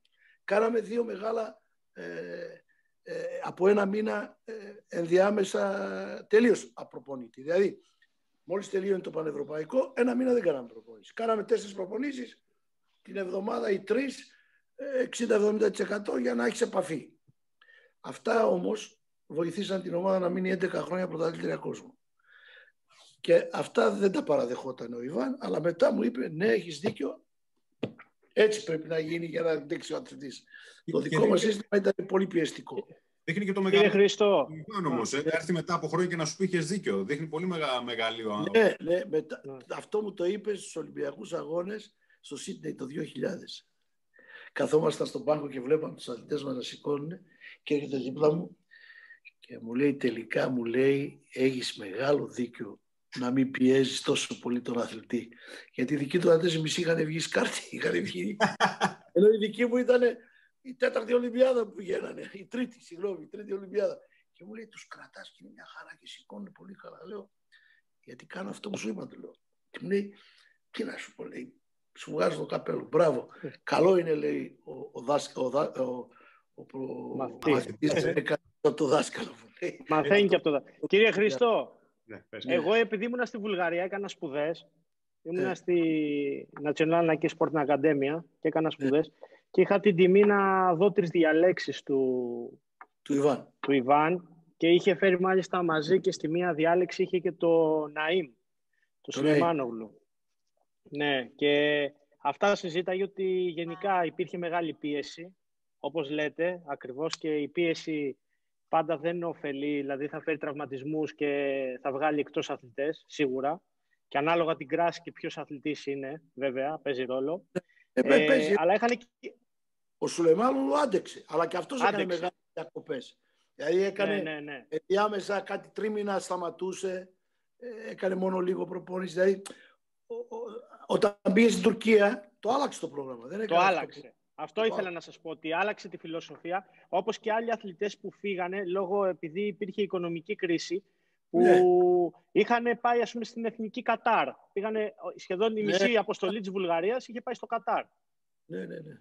Κύριε Χριστό, επειδή μιλήσατε για τεχνική και για δύναμη και για πίεση, αλλά μιλήσατε για, Βέβαια... για κάποια προβλήματα που μπορεί να είδατε στην τεχνική που είχε ο Ιβάν, στο, στην αντιμετώπιση των αθλητών. Μήπως εσείς αυτό που σας έκανε ε, να, να αλλάξετε κάποια πράγματα ήταν το ψυχολογικό κομμάτι που κοιτάγατε τον αθλητή; Δηλαδή βλέπατε τον αθλητή σαν, σαν άνθρωπο πρώτα και σαν, ε, όχι σαν έναν ο οποίος ήταν στη σειρά. Μηχανή. Αλλά τον όχι, μηχανή. όχι σαν εργαλείο. Σαν ναι. Κοίτα, θα σου πω ένα πράγμα. Ε, εγώ πρώτα απ' όλα κοίταξα, κοίταξα να έχω μια ομάδα 22 άτομα, όχι παραπάνω στην εθνική αντρών. Και άλλα 14-15 στις γυναίκες αργότερα. Ε, οι επιλογές που έκανα με τους βοηθούς προπονητές ήταν συναθλητές μου οι περισσότεροι. Μαζί κάναμε ε, τον τότε αθλητισμό ε, και της μεγάλη ομάδα που είχαμε στην Ελλάδα και εκείνη την εποχή τη δικιά μου. Δηλαδή ο Παναγιώτης του Σπύρου ήταν μαζί μου, ο Κατσαϊδόνης ο Γιάννης ήταν μαζί μου, ε, ο Πανατίδης, παιδιά δηλαδή που μεγαλώσαμε μαζί και είχαμε την ίδια νεοτροπία ότι αγάπη πρώτα απ' όλα στο άθλημα και στον αθλητή. Γιατί και εμείς φίλοι ήμασταν πολλά χρόνια. Κάναμε μαζί προπόνηση 11-12 χρόνια μέσα στο Καρασκάκι με αυτά τα ονόματα που σας είπα πριν. Μεγάλοι προπονητές, αθλητές και προπονητές όλοι αυτοί. Καταλαβαίνετε ότι ήμασταν δεμένοι καλά και κοιτάγαμε όταν βλέπαμε να σηκώνει ένας αθλητής, νομίζαμε ότι σηκώνουμε εμείς τόσο μεγάλο δέσιμο είχαμε ο ένας με τον άλλον και προπονητικά και αθλητικά. Τα παιδιά που είχαν έρθει από τη Σοβιετική Ένωση αυτό δεν το καταλάβανε στην αρχή. Σου λέει τι γίνεται εδώ πέρα, γιατί στην πατρίδα τους και ο προπονητής τους τους έχει μακριά. Πρέπει να είναι στρατιωτική πειθαρχία. Ε, Εμείς εδώ κάναμε σχέσεις. Άλλο είναι η σχέση και άλλο η στρατιωτική πειθαρχία. Το Σέβας ήθελα να έρθει μέσα από τη δουλειά. Δηλαδή, εγώ κοίταγα μέσα από τη δουλειά να με εμπιστευτούν και εμένα και τους συνεργάτες μου, όλους τους άλλους προπονητές, ήμασταν 6-7 προπονητές, να συνεργαστούμε και να φέρουμε το παιδί να μας αγαπάει και να μας ακούει χωρίς πειθαρχία στρατιωτική, αν δεν το κάνεις στη μορία. Εγώ σε όλη μου τη ζωή, αν τιμώρησα 4-5 φορές αθλητές, και εκείνο είχαμε κάποια ποσά αθλητικά, δηλαδή κάποια νούμερα. Λέγαμε αν κάνεις αυτό και αυτό και θα πάρεις τιμωρία 30.000 δραχμές. Σε αυτούς που παίρναν οδηπορικά ε, αξιόλο, καλά, δηλαδή όχι δεκάρες. Αυτοί που παίρνανε μισό εκατομμύριο, ξέρω εγώ τώρα θα σου κόψω 70.000 γιατί δύο φορές ήλθες αργά. Και αυτά τα λεφτά πάλι τα βάζα σε ένα κουμπαρά και πηγαίναμε και τα τρώγαμε όλοι μαζί. Δεν, δεν πηγαίνανε πίσω στην Ομοσπονδία. Δηλαδή πάλι μαζί τα ξοδεύαμε mm. αυτά τα λεφτά που μαζεύαμε από τα πρόστιμα. Αλλά είχαμε πιο πολύ το δέσιμο της ομάδος. Είχαμε καλές σχέσεις όλοι μας. Στην αρχή όπως σας είπα και ο Βαλέριος και ο, ο Κάχη δεν μπορούσε να το καταλάβει. Πήρε χρόνο, ένα, ενάμιση χρόνος. Λέει τι γίνεται εδώ; Είναι κάτι άλλο αυτό. Ε, δεν ήταν στρατιώτης, ήταν άνθρωπος, ήταν συνεργάτης. Συνεργαζόμαστε για να βγάλουμε αποτέλεσμα. Κατάλαβες; Εσύ θα σου πω εγώ αυτό, εσύ θα μου πεις το δικό σου, θα δούμε να, να σηκώσουμε. Εμείς θέλουμε να σηκώσουμε πιο καλά όλοι και καλύτερη τεχνική. Αυτό σιγά σιγά το καταλάβανε όλοι και ήμασταν, μπορώ να σας πω, ε, μια ομάδα φίλοι, αδέλφια. Και αυτό τώρα χάλασε.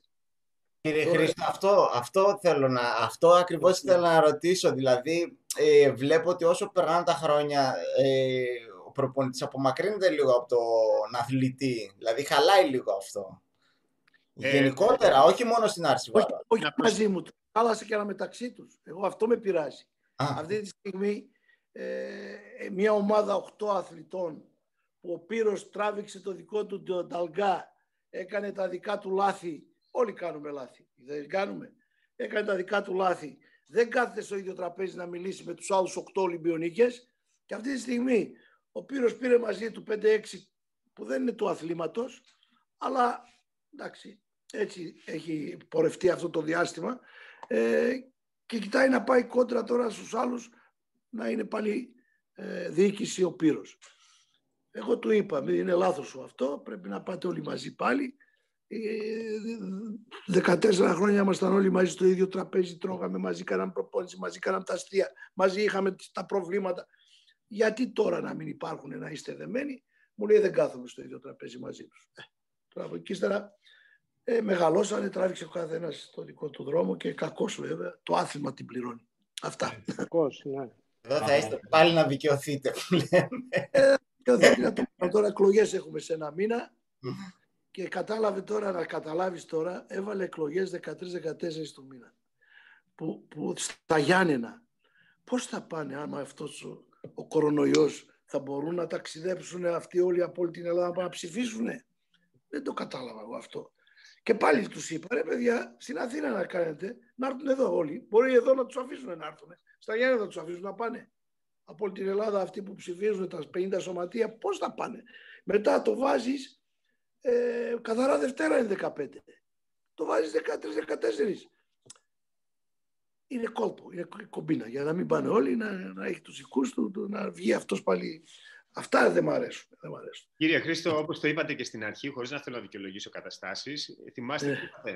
ήταν θέμα, ε, πώς να το πω, προπαγάνδας πάντα. Μέχρι και τότε που ήσασταν στη Τουρκία και βγήκατε δεύτερος για, για τη βοή του κόσμου, μέχρι και τότε ε, αυτά θα υπάρχουν πάντα. Και Εντάξει, υπάρχουν. Αλλά... Ε, υπάρχουν, αλλά... Ναι. Ε, δεν κάνει καλό. Δεν κάνει καλό. Ε, εγώ μπόρεσα να ενώσω, εγώ κοιτάξτε, 103 σωματεία, κανένα σωματείο δεν είχε πρόβλημα μαζί μου.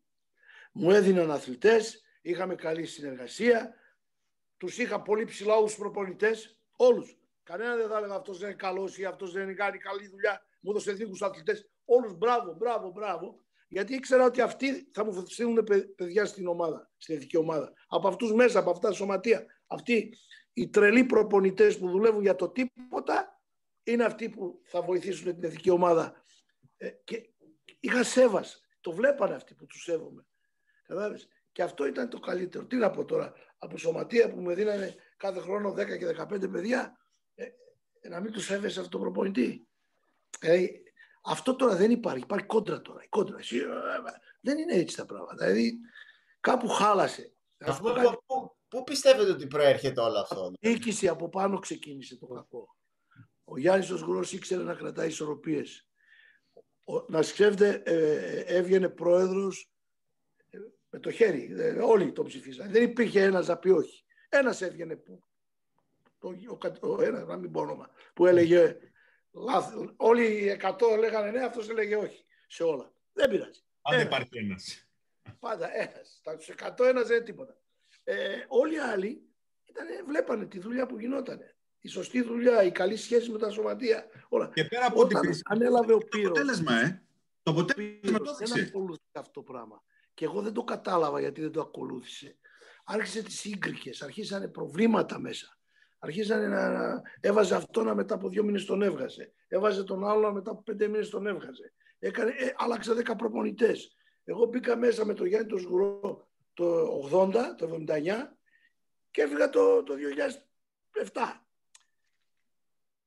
Αλλάξαμε δε, άλλους προπονητές. Μπορώ να σου πω ότι περισσότεροι μαζί μου ήταν όλο αυτό το διάστημα. Δηλαδή, κρατή, το ίδιο και στα- στην Ομοσπονδία, ε, τεχνικές επιτροπές, όλοι ήμασταν μια, μπου- έτσι, όλοι μαζί. Τώρα δεν υπάρχει αυτό. Τι να κάνουμε. Λυπάμαι. Λυπάμαι για το άθλημά μου, λυπάμαι γιατί ε, αυτό το άθλημα ε, ε, έγινε Ομοσπονδία ε, τότε στη Χούντα το 1972 με- μετά τους Ολυμπιακούς Αγώνες της, ε, του Μονάχου γιατί οι τρεις-τέσσερις αθλητές τότε της Άρσου Βαρών Στεφανουδάκης, ε, Σπύρου, Ιακώβου, Ηλιάδης πήγαμε στον τότε Υπουργό Αθλητισμού τον, ε, το, Χου- της Χούντας, ο, πώς το λένε, Βλαδίμηρος, δεν θυμάμαι, και του παρακαλέσαμε να κάνει Ομοσπονδία Ρωσβαρών, γιατί μέχρι τότε δεν είχαμε Ομοσπονδία. Ήμασταν ένα κομμάτι, ε, ένα μικρό κομματάκι στην Ομοσπονδία Πάλης. Δηλαδή πάλι ήταν τα αφεντικά μας. Εμείς ό,τι λέγανε αυτοί κάναμε. Μας δίνανε κάτι λίγα λεφτά και κάναμε πέντε αγώνες τον χρόνο, τέσσερις και, δεν, είχα- και πήγαμε εκεί και του λέμε άκου να δεις, εμείς φέρνουμε επιτυχίες, η ομάδα πάει στους Ολυμπιακούς τέσσερα άτομα, ε, θέλουμε Ομοσπονδία. Και έτσι μας έγινε η Ομοσπονδία το 1972. Δηλαδή κάναμε μια προσπάθεια πολύ τότε εκείνοι οι αθλητές ε, και κάναμε Ομοσπονδία Ρεσβαρών και πήραμε τη σωστή πορεία πια. Με σιγά σιγά όλο καλύτερα, καλύτερα, καλύτερα. Τώρα βλέπω το ανάποδο. Τώρα βλέπω και πάμε στο καλό του Παναγία. Αν δεν τα Κύριε φτιάξω, Χρήστο, όπως τους κάνατε ομάδα, μήπως πρέπει τώρα να τους ξανακάνετε; δεν μπορώ να πω Έστω εγώ. την τελευταία στιγμή. Δεν με βάζουν πια εμένα γιατί είμαι 72 στα 73. Όχι, να τους, να τους Ο νέος κάνετε εσείς νόμος- ομάδα. Ο νέος νόμος απαγορεύει να ανακατευτώ. Όχι, να τους κάνετε Ε, ομάδα, Θα λέω. γίνεις βουλευτής, μπορείς. Δεν έχει ηλικία. Βουλευτής μπορώ να γίνω, αλλά όχι να, με- να, στον αθλητισμό απαγορεύεται μέχρι τα 70. Να τους ενώσετε, Εγώ να τους είχα πει ενώσετε. στον Πύρο, ναι, άκουσε, είχα πει στον Πύρο. Πύρο, θέλεις να με βάλεις πρόεδρο τεχνικής επιτροπής και άσε τα τις συζητήσεις που έχεις με τους άλλους. Μου λέει πώς θα τον κάνω, ο άλλος θα δεχτεί. Τι θα πει θα δεχτεί ρε, του λέω. Θα δεχτεί, θέλει, δεν θέλει. Θα γίνω πρόεδρος εγώ τεχνικής επιτροπής. Πρόεδρο θα βάλουμε κάποιον άλλον. Θα μαζέψουμε όλα τα παιδιά μαζί. Αυτοί που φάγαμε, ήπιαμε, γυμναστήκαμε. Γίναμε η μεγάλη ομάδα και θα ξεκινήσει από την αρχή το άθλημα να πάει μπροστά. Και τι σας Φτάνει είπε; αυτά τα παιχνίδια. Μου είπε ναι. Ε, μετά από λίγες μέρες, εγώ πιστεύω ήξερε ότι θα βγει ο νόμος. Βγήκε ο νόμος που είπε ότι δεν μπορούμε πάνω από τα 70 να ασχοληθούμε. Εγώ πιστεύω το ήξερες. Και το ναι μου το είπε για να μου Αυτό πει- γιατί, αυτό τι νόμος είναι τώρα, δεν είναι; Ναι. Γιατί αυτό τώρα Είναι ο δεν... νόμος του κύριου του, προ... του καινούριου Υπουργού Αθλητισμού, Υφυπουργού Αθλητισμού. Σαν προπονητής, γιατί να μην μπορείτε να ασχοληθείτε δηλαδή μετά τα 70. Σαν προπονητής μπορώ να ασχοληθώ Α, α, σύμβουλος, όχι πια σαν, σε ιδιότητα προπονητής μπορώ να πάω σε ιδιωτικά γυμναστήρια κτλ. Δεν καλά, έχω ναι, εντάξει, προφανώς. Το οποίο Διονύσης, Βάσει Χριστί, εθνικές αυτό που ομάδες, είπε ούτε πριν ο σαν δάσκαλος για τον ούτε Ιβάν, τεχνική επιτροπή, ούτε δεν μπορώ πουθενά. Τελείωσε. αυτό μπορεί να κάνει σαν στρατηγός να οργανώσει λίγο τα στρατεύματα από κάτω. Μπράβο. Ε, Επίσης, αυτός άκου να που δεις, θα πει- σου δίνει το δικαίωμα ο νόμος εφόσον εφόσον οι 15 που είναι εκλεγμένοι σε θέλουν να σου δώσουν ε, συμβουλευτική θέση. Μόνο αυτό επιτρέπει ο νόμος. Αλλά και οι 15 πρέπει να το ψηφίσουν. Εμάς είναι 15 μέλη. Σε άλλες ομοσπονδίες είναι 20 μέλη, 25 μέλη. Και ανάλογα πόσες ε, σωματεία έχεις. Εμείς τώρα πρέπει οι 15 σωματεία, 15 που θα βγουν στο Συμβούλιο, να πούνε το ναι για το Ιακώβου, για να πάω συμβουλευτικά εγώ να βοηθήσω να δέσω την ομάδα. Αλλιώς ένας να πει όχι, δεν μπαίνεις μέσα. Είναι πράγματα περίεργα. Δεν ξέρω ποιος και πώς τα. Ε, θέλανε να βγάλουν όλους τους παλιούς. Εγώ αυτό πιστεύω. Ήταν μια για ποιο πολιτική να πετάξουν όλους τους παλιούς έξω ε, να μπει το νέο, αυτοί οι πενιντάριδες. Εντάξει, μπορεί να έχουν δίκιο, δεν ξέρω. Παίζουν κάτι. Πριν είπες, είπες, ότι, αυτό που σε ρώτησε κάτι Διονύσης πριν και είπες ότι ο προπονητής παίζει πάρα πολύ μεγάλο ρόλο. Εσύ, μετά από τόσα χρόνια, μια ζωή ουσιαστικά, τι θες να δεις από τους νέους προπονητές, ποια είναι τα βασικά, ας πούμε, οι, τα, οι, οι βάσεις, θεμέλιες βάσεις που θες να δεις εσύ στους προπονητές για να δημιουργήσουμε κάτι καλύτερο; Σε ένα προπονητή ε, όχι μόνο στην Άρση γιατί πολύ καλά το έχεις πει και όλες μας συζητήσεις που έχουμε κάνει στο παρελθόν, ναι. ότι η Άρση είναι θεμέλιος λίθος για όλα τα σπορ. Για όλα. Τι θες να έχει ένας προπονητή. πράγμα. Πρώτα απ' όλα, ο προπονητής πρέπει να είναι ταλέντο. Όπως είναι το ταλέντο αθλητής, ταλέντο είναι και ο προπονητής. Γιατί πολλοί σπουδάζουν, πολλοί κάνουν αθλητισμό οι ίδιοι τους, δηλαδή είναι, έχουν και την εμπειρία, αλλά δεν, έχουν, δεν μπορούν να μεταδώσουν. Γι' αυτό λέω το ταλέντο είναι το πώς μπορείς να πείσεις αυτόν που γυμνάζεις και πώς έχεις την πορεία μαζί του για να πάει καλά και να βλέπει ότι σε εμπιστεύεται, ότι λες βγαίνει, γίνεται. Αυτό είναι λίγο, δεν είναι εύκολο αν δεν έχεις το ταλέντο αυτό. Την επικοινωνία δηλαδή με τους, ε, με τους ανθρώπους γενικά. Να έχεις με, με, μεταδοτικότητα πάνω σε αυτό που διδάσκεις. Δηλαδή η εμπειρία σου όλη των χρόνων που έχεις πάρει εσύ σαν αθλητής, οι σπουδές σου, γιατί αυτά πια δεν θήκανε μαζί, δεν μπορεί να πάνε χώρια. Δηλαδή για μένα βέβαια η πρακτική είναι το 70% και το 30% είναι όλα τα άλλα, αλλά άμα δεν τα ξέρεις δεν μπορεί να κάνεις καλά το, την εφαρμογή. Νομίζω ότι αυτά μα μπορείς να τα δώσεις, γίνεσαι ένας καλός προπονητής πολλές φορές ένας πολύ καλός αθλητής και πολλές φορές Ολυμπιονίκης και παγκόσμιος να μην μπορεί να κάνει τον προπονητή. Γιατί θέλεις, κουράζεται μέσα από αυτά που τράβηξε ο ίδιος. Ε, δεν μπορεί να μεταδώσει γιατί κρατάει μέσα του ακόμα τον αθλητή. Ο προπονητής πρέπει να βγάλει από μέσα του τον αθλητή. Γιατί είναι άλλος ο εγωισμός του αθλητή, του πρωταθλητή περισσότερο, του απλώς αθλούμενου, Μιλάμε για πρωταθλητή τώρα που γίνεται προπονητής. Αν δεν βγάλει από μέσα του τον αθλητή και να γίνει πια προπονητής, δεν μπορεί να διδάξει. Γιατί άμα αρχίζεις να λες στον αθλητή σου τι κάνεις, πώς το κάνεις έτσι, εγώ το έκανα καλύτερα και τα λοιπά, έχεις τελειώσει, δεν είσαι προπονητής. Κατάλαβες, το εγώ σου πρέπει να φύγει άμα είσαι προπονητής. Προπονητής χρειάζεται να διδάξεις, να δείξεις το καλύτερο που ξέρεις με τον τρόπο που θα καταλάβει και θα σιγουρευτεί τι το παιδί που του το λες, τον αθλητή που λες, τον πρωταθλητή, ότι αυτός έχει δίκιο και έτσι πρέπει να γίνει. Είναι πολλές φορές έχεις κόντρες με τους αθλητές. Σου λέει γιατί αυτό πάλι, γιατί εκείνο. Εσύ πρέπει να τον κάνεις να το καταλάβει ότι έτσι πρέπει να γίνει. Ε, ο σχεδιασμός είναι μεγάλο πράγμα. Ε, πώς θα το μπήσεις όλη την ομάδα σου ή αν είναι ομαδικό άθλημα ή όχι, ότι πρέπει έτσι να γίνει. Γιατί αυτό είναι το σωστό, αυτό είναι μέσα από την εμπειρία μου και αυτό πρέπει να γίνει αν, αν δεις ορισμένα αγκάθια, έχεις τον τρόπο σου να τα βάλεις να τα κόψεις εκεί τα αγκάθια. Γιατί υπάρχουν. Μην νομίζετε ότι όλα ήταν, λειτουργούσαν τέλεια. Σε κάποιες φορές είχα πολλά προβλήματα. Ήξερα πώς θα το κόψω και το αγκαθάκι και θα το πω άκου να δεις, εδώ, εδώ ένας μιλάει. Ο καπετάνιος είμαι εγώ. Αυτό πρέπει όμως να το πάρεις όταν φτάσεις ε, στο τέλος. Θα είπαμε καρότο και μαστίγιο. Καρότο, πιο πολύ καρότο, λιγότερο μαστίγιο. Αλλά θέλεις σε όλα ισορροπίες για να μπορείς να τα κάνεις. Αυτό είναι ο προπονητής. Είναι, ε, είναι, πρέπει να ξέρει διαχείριση ε, των αθλητών, πρέπει να ξέρει να κάνει σωστά την, προγραμματισμό, σχεδιασμό, για να μπορέσεις να έχεις και αποτέλεσμα. Κύριε Χριστό, οι καινούργοι ομοσπονδιακοί προπονητές σας συμβουλεύονται για την πετυχημένη σε εισαγωγικά συνταγή που είχατε τόσα χρόνια; Κοίτα να δεις ένα πράγμα. Ο μόνος που ε, ο Οδυσσέας ο, ο Δήμας, ο αδερφός του Πύρου, ήταν ο μόνος που άκουγε αυτά που κάναμε και μαζί, γιατί τον είχα και αυτόν στην ομάδα για χρόνια. Ήταν βέβαια, ε, δεν ήταν σαν τον Πύρο, αλλά ήταν πολύ καλός αίτης. Έκανε και εκείνος 162-202. Καλός αθλητής. Αλλά πολύ καλός, όχι καλός, πολύ καλός. Αλλά απλώς ε, δεν έλαμψε σαν τον Πύρο, γιατί ε, στην κατηγορία που αγωνιζόταν μπροστά ήταν ο Κάχη. Από τη στιγμή που έχεις μπροστά τον Κάχη, ε, αναγκαστικά πήγαινε σε άλλους αγώνες και όχι στα παγκόσμια πανευρωπαϊκά ο Οδυσσέας. Ε, αυτό το είχε ένα παράπονο βέβαια πάντα, αλλά του λέγα τι θες να κάνω, να βγάλω, να βγάλω τον Κάχη να βάλω σε ένα, ο άλλος κάνει 180-240, τι να κάνω; Ε, και έτσι έμεινε σαν δεύτερος αθλητής.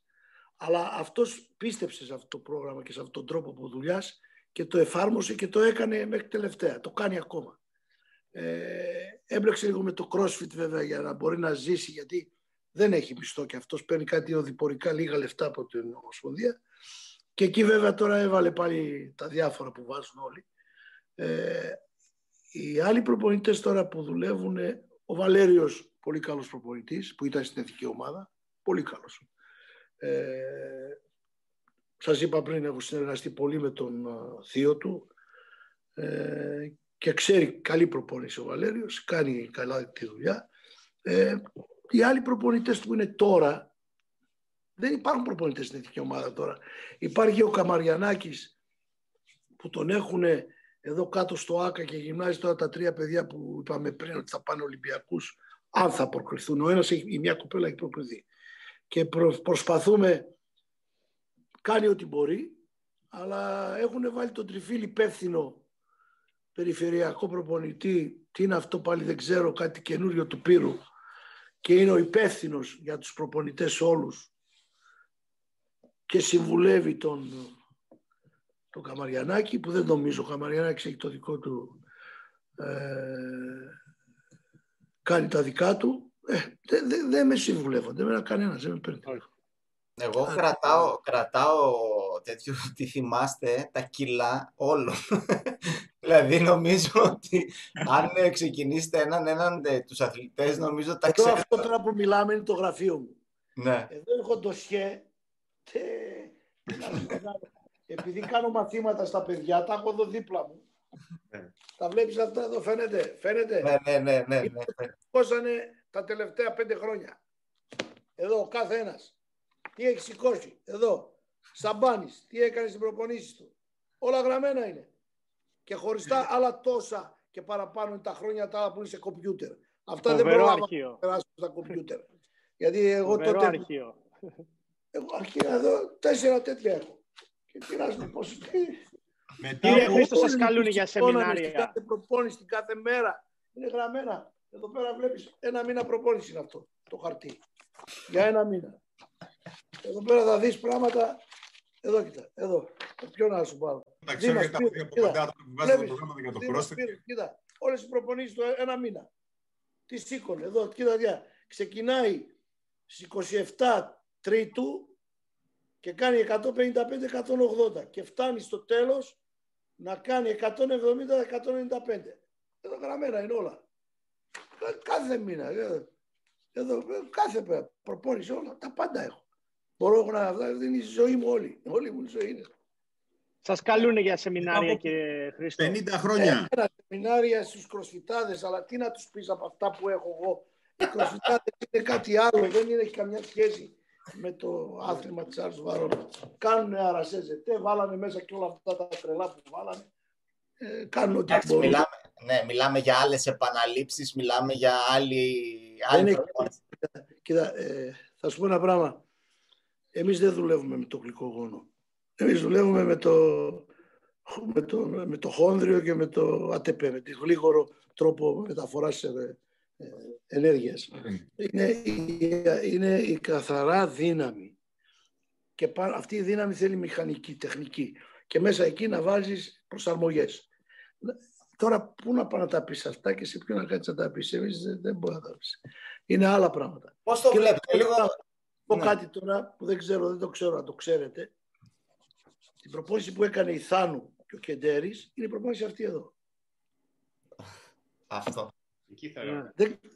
Ούτε ο Αμπατζίεφ το ήξερε όταν εγώ ξεκίνησα τις προπονήσεις με τη Θάνου στην αρχή που με την έφερε και ο, ο Χρήστος, ο Τσέκος και μου λέει κάνε κάτι να δει, είναι ταλέντο και τα λοιπά.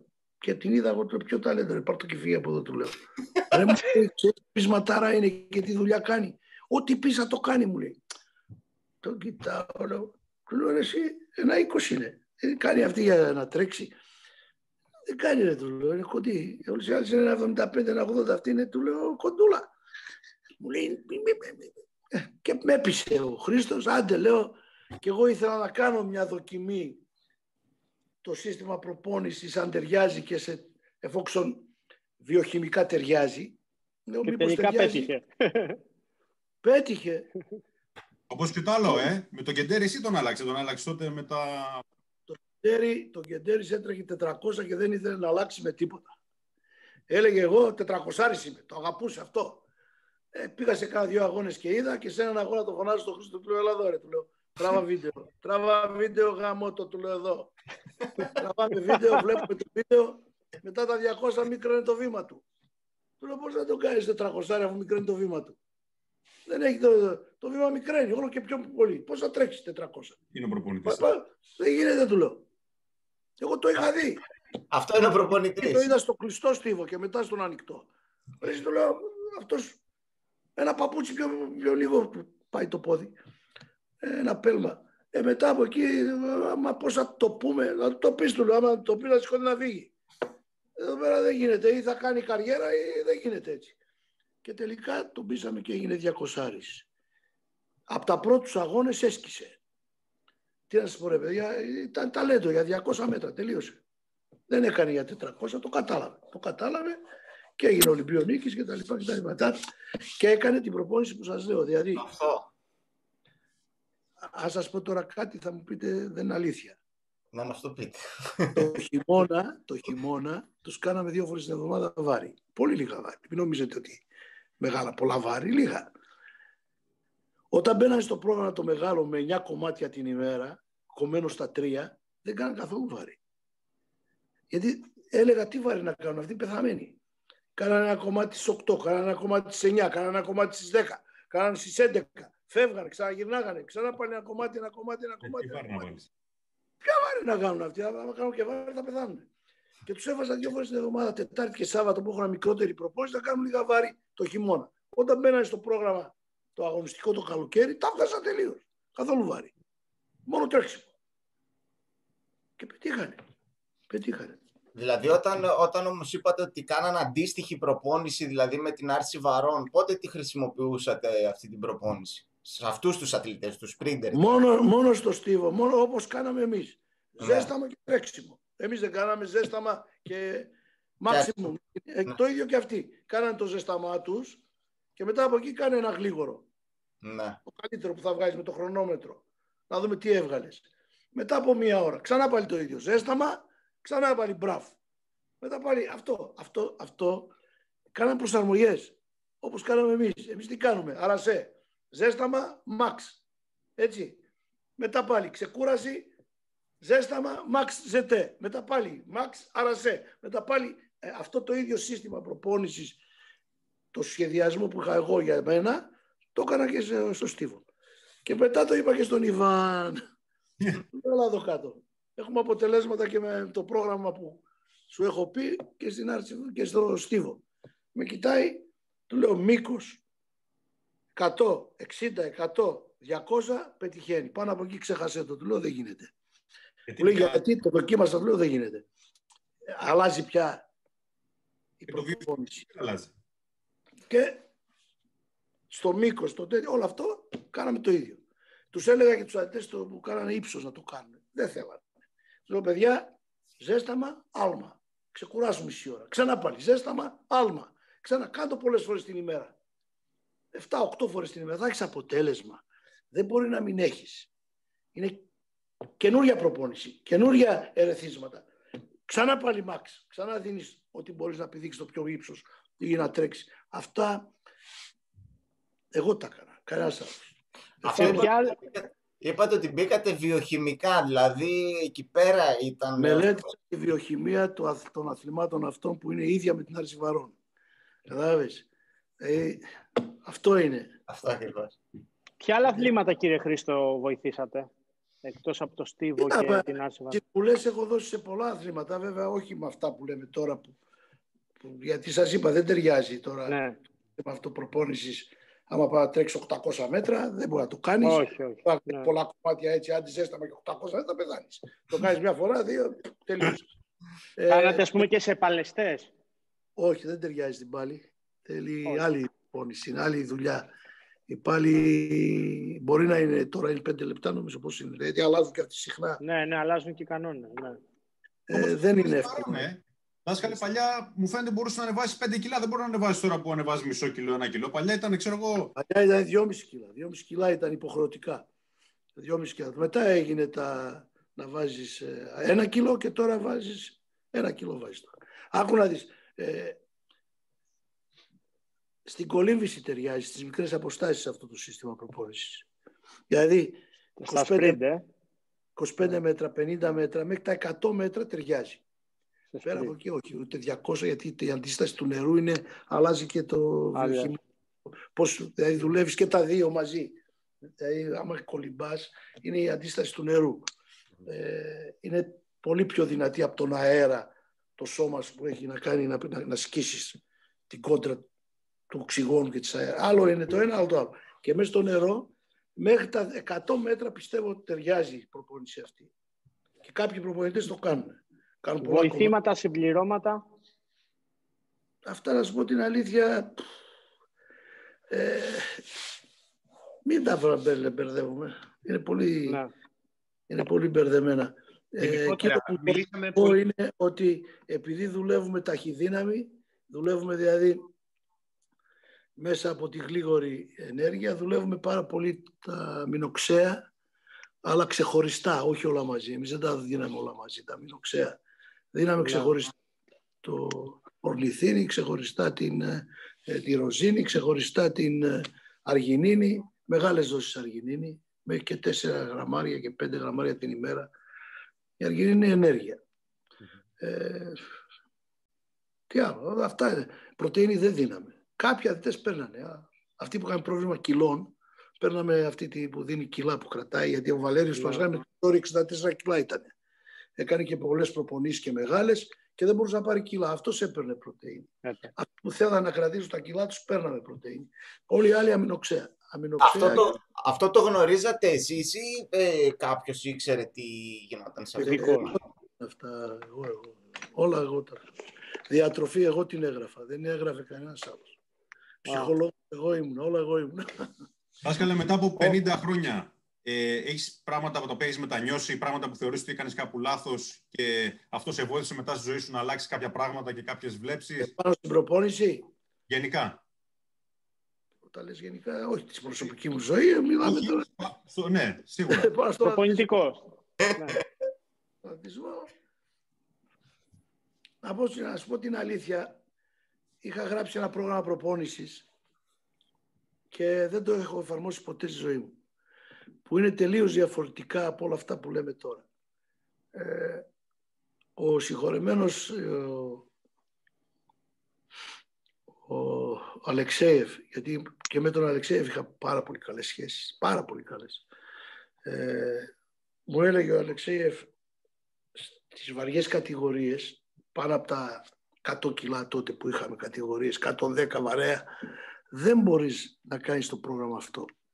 Λάθος του ήταν αυτό, γιατί και το Ιράν και ε, κάποιοι Ρώσοι και κάποιοι ε, Πολωνοί και τα λοιπά φέρανε μεγάλα αποτελέσματα με αυτό το σύστημα προπόνησης που σας είπα πριν. Ε, αυτός πίστευε ότι στα βαρέα βάρη καλύτερα να δουλεύουν οι αθλητές μέχρι το 80% και μία φορά την εβδομάδα να δουλεύουν 90%. Και μου είχε πει πώς ακριβώς δούλευε ο ίδιος. Εγώ δουλεύω 70% 4-4, 80% τρεις-τέσσερις διπλές και όταν πηγαίνω μάξιμου με 90% για αυτό το μάξιμου μια φορά την εβδομάδα, το δουλεύω δύο-τρεις μονές. Αυτό μου είχε πει. Αλλά ο Αλεξέευ ήταν και άλλος, και άλλος άνθρωπος, άλλος χαρακτήρας.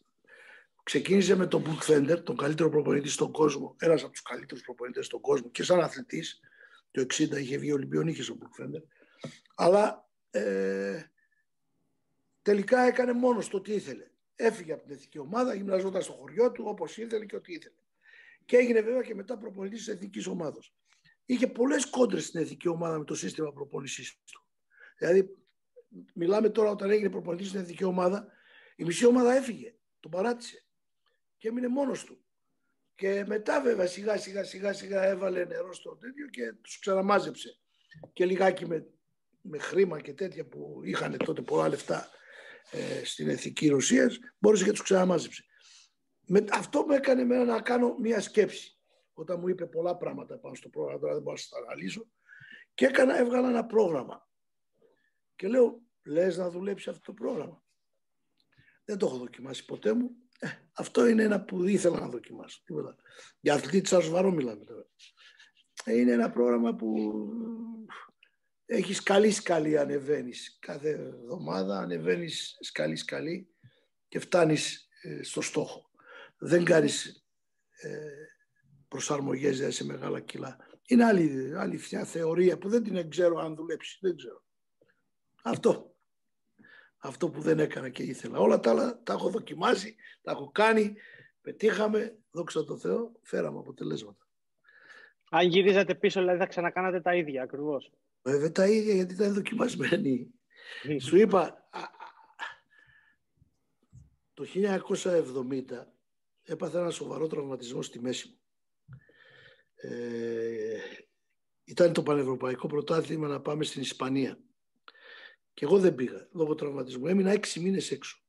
Πολύ σοβαρό τραυματισμό. Έπαθα μια τζατζάρισμα σοβαρό. Αφού για να σηκωθώ να πάω στην, στην τουαλέτα, έπρεπε να πέσω στα τέσσερα και να πάω με τα τέσσερα να πάω στην τουαλέτα. Ε, μετά από εκεί όλοι εδώ οι γιατροί, όλοι, όλοι, όλοι, όλοι, όλοι, καλύτεροι ξέρω εγώ, ο Παναθηναϊκός με έχει στείλει στους καλύτερους. Δεν θα ξανακάνει Αρσιβαρόν. Τέρμα η Αρσιβαρόν. Εγώ άρρωστος με την Αρσιβαρόν. Τώρα μου λες να μου κάνεις Αρσιβαρόν. Λέω τι θα κάνω. Εκεί την εποχή ο Ιβάν ερχόταν, πήγαινε στην Αίγυπτο να κάνουν προπόνηση γιατί είχε πολύ κρύος στη Σόφια, είχε πολύ, έπεσε ένα παγωνιά για μέρες, χιόνια κτλ. Και, και πήρε την ομάδα και θα πήγαινε στην Αίγυπτο για προπόνηση. Έβγαλαν εισιτήρια Αθήνα, Αθήνα Κάερο, ξέρω εγώ, που θα πηγαίνανε.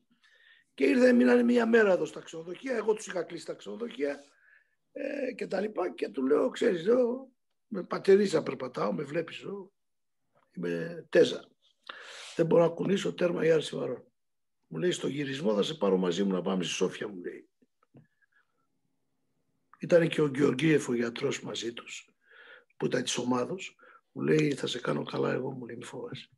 Και φεύγουν. Στο γυρισμό που ήρθαν στα 15 μέρες με πήραν και πήγαμε στη Σόφια. Έβγαλα βίζα εγώ τα λοιπά και τα λοιπά και με πήραν μαζί τους στη Σόφια. Τότε υπήρχαν κάτι ενέσεις αγγλικές. Τις λέγανε μπετό, έτσι τις ονομάζανε οι Βούλγαροι. Όπου είχες στο πόδιλα πρόβλημα, την έβαζες και σε έκανε μπετόν αρμέκι. Δεν με ρωτάτε. Ξαπλώσανε κάτω. Μην με ρωτάς, με ξαπλώσανε κάτω. Με βάλανε μια τέτοια βελόνα και βάλανε αυτό το υγρό. Λέω ρε γάμο το τι είναι αυτό το υγρό; Έλα μην τι είσαι εσύ, τι, είσαι, τι σε ενδιαφέρει; Τότε εγώ αθλητής ήμουν, ε. Τι, να ρωτάω και πολλά δεν μπορούσα. Και μου κάνανε αυτή την ένεση ο, ο Γεωργίευ. Τότε είχαν το, ε, για τους αθλητές το γιατρείο και το, το, το νοσοκομείο ήταν μέσα στο, στο μεγάλο γήπεδο που είχε στη Σόφια. Εσύ δεν ξέρω, πρέπει να τα ξέρεις. Το, το Λευσκή. Ναι, εκεί μέσα ήταν το γιατρείο. Από κάτω. Ναι. Από κάτω. Ναι, ναι. Με πήγαν εκεί, μου χώσαν την αίρεση. Μετά τρεις μέρες μου λέει ο Ιβάν, έλα λέει θα πάμε στο γυμναστήριο. Ρε, ποιο γυμναστήριο, ίσα ίσα που στάθηκα όρθιος του λέω. Ε, έλα πάμε στο γυμναστήριο. Με πήγε στο γυμναστήριο και με έβαλε να κάνω deadlift. Λίγα κιλά. Θα ξεκολλήσω 20 κιλά, 30 κιλά, 50 κιλά, deadlift. Φύγε μου λέει. Την άλλη μέρα έλα πάλι. Πάμε να κάνουμε τέτοιο. Ωραία, εσύ του λέω, μη φοβάσαι μου. Θα δούμε, λέει, να, πρέπει να δούμε το φάρμακο. Και σε μια εβδομάδα άρχισα να κάνω προπόνηση σιγά σιγά. Τον πετό, είδες; Τον πετό. Τον πετώ. Το- Τώρα γιατί το λέγανε έτσι, αυτοί ξέρουν. Του λέω, «Το Κύριε Χρήστο. Κοίτα, μου βάλανε την αίσθηση η μέση μου και έγινα δόξα τω Θεώ, έγινα καλά και ξεκίνησα αργά αργά σιγά σιγά. Ε, το πρόγραμμα βέβαια δεν μπορούσα να το κάνω όπως το κάνανε αυτοί γιατί έμεινα εκεί και έκανα προπονήσεις μαζί τους μετά. Και δεν μπορούσα να κάνω το αυτά που βγάζανε εκεί τρεις φορές την ημέρα προπόνηση με μέγιστο και δώσ' του και δώσ' του. Εγώ έκανα σε ένα πλατό, με έβαλε εκεί με τους 67,5 κιλά αθλητές ήταν ο Ρούσεφ τότε, δεν ξέρω αν έχετε ακουστά για τον Ρούσεφ. Ναι, Πολύ ναι, ναι, ναι. Εγώ έχω. Ο Ρούσεφ έκανε τότε 160-207,5 στα 67,5. Μεγάλος αριθμό. Με έβαλε με αυτόν μαζί ένα γυμνάσιο, να κάνω εγώ ζέσταμα και αυτός να κάνει την προπόνησή του και κάναμε μαζί προπόνηση. Λεγόταν Ιβάν, Ρου...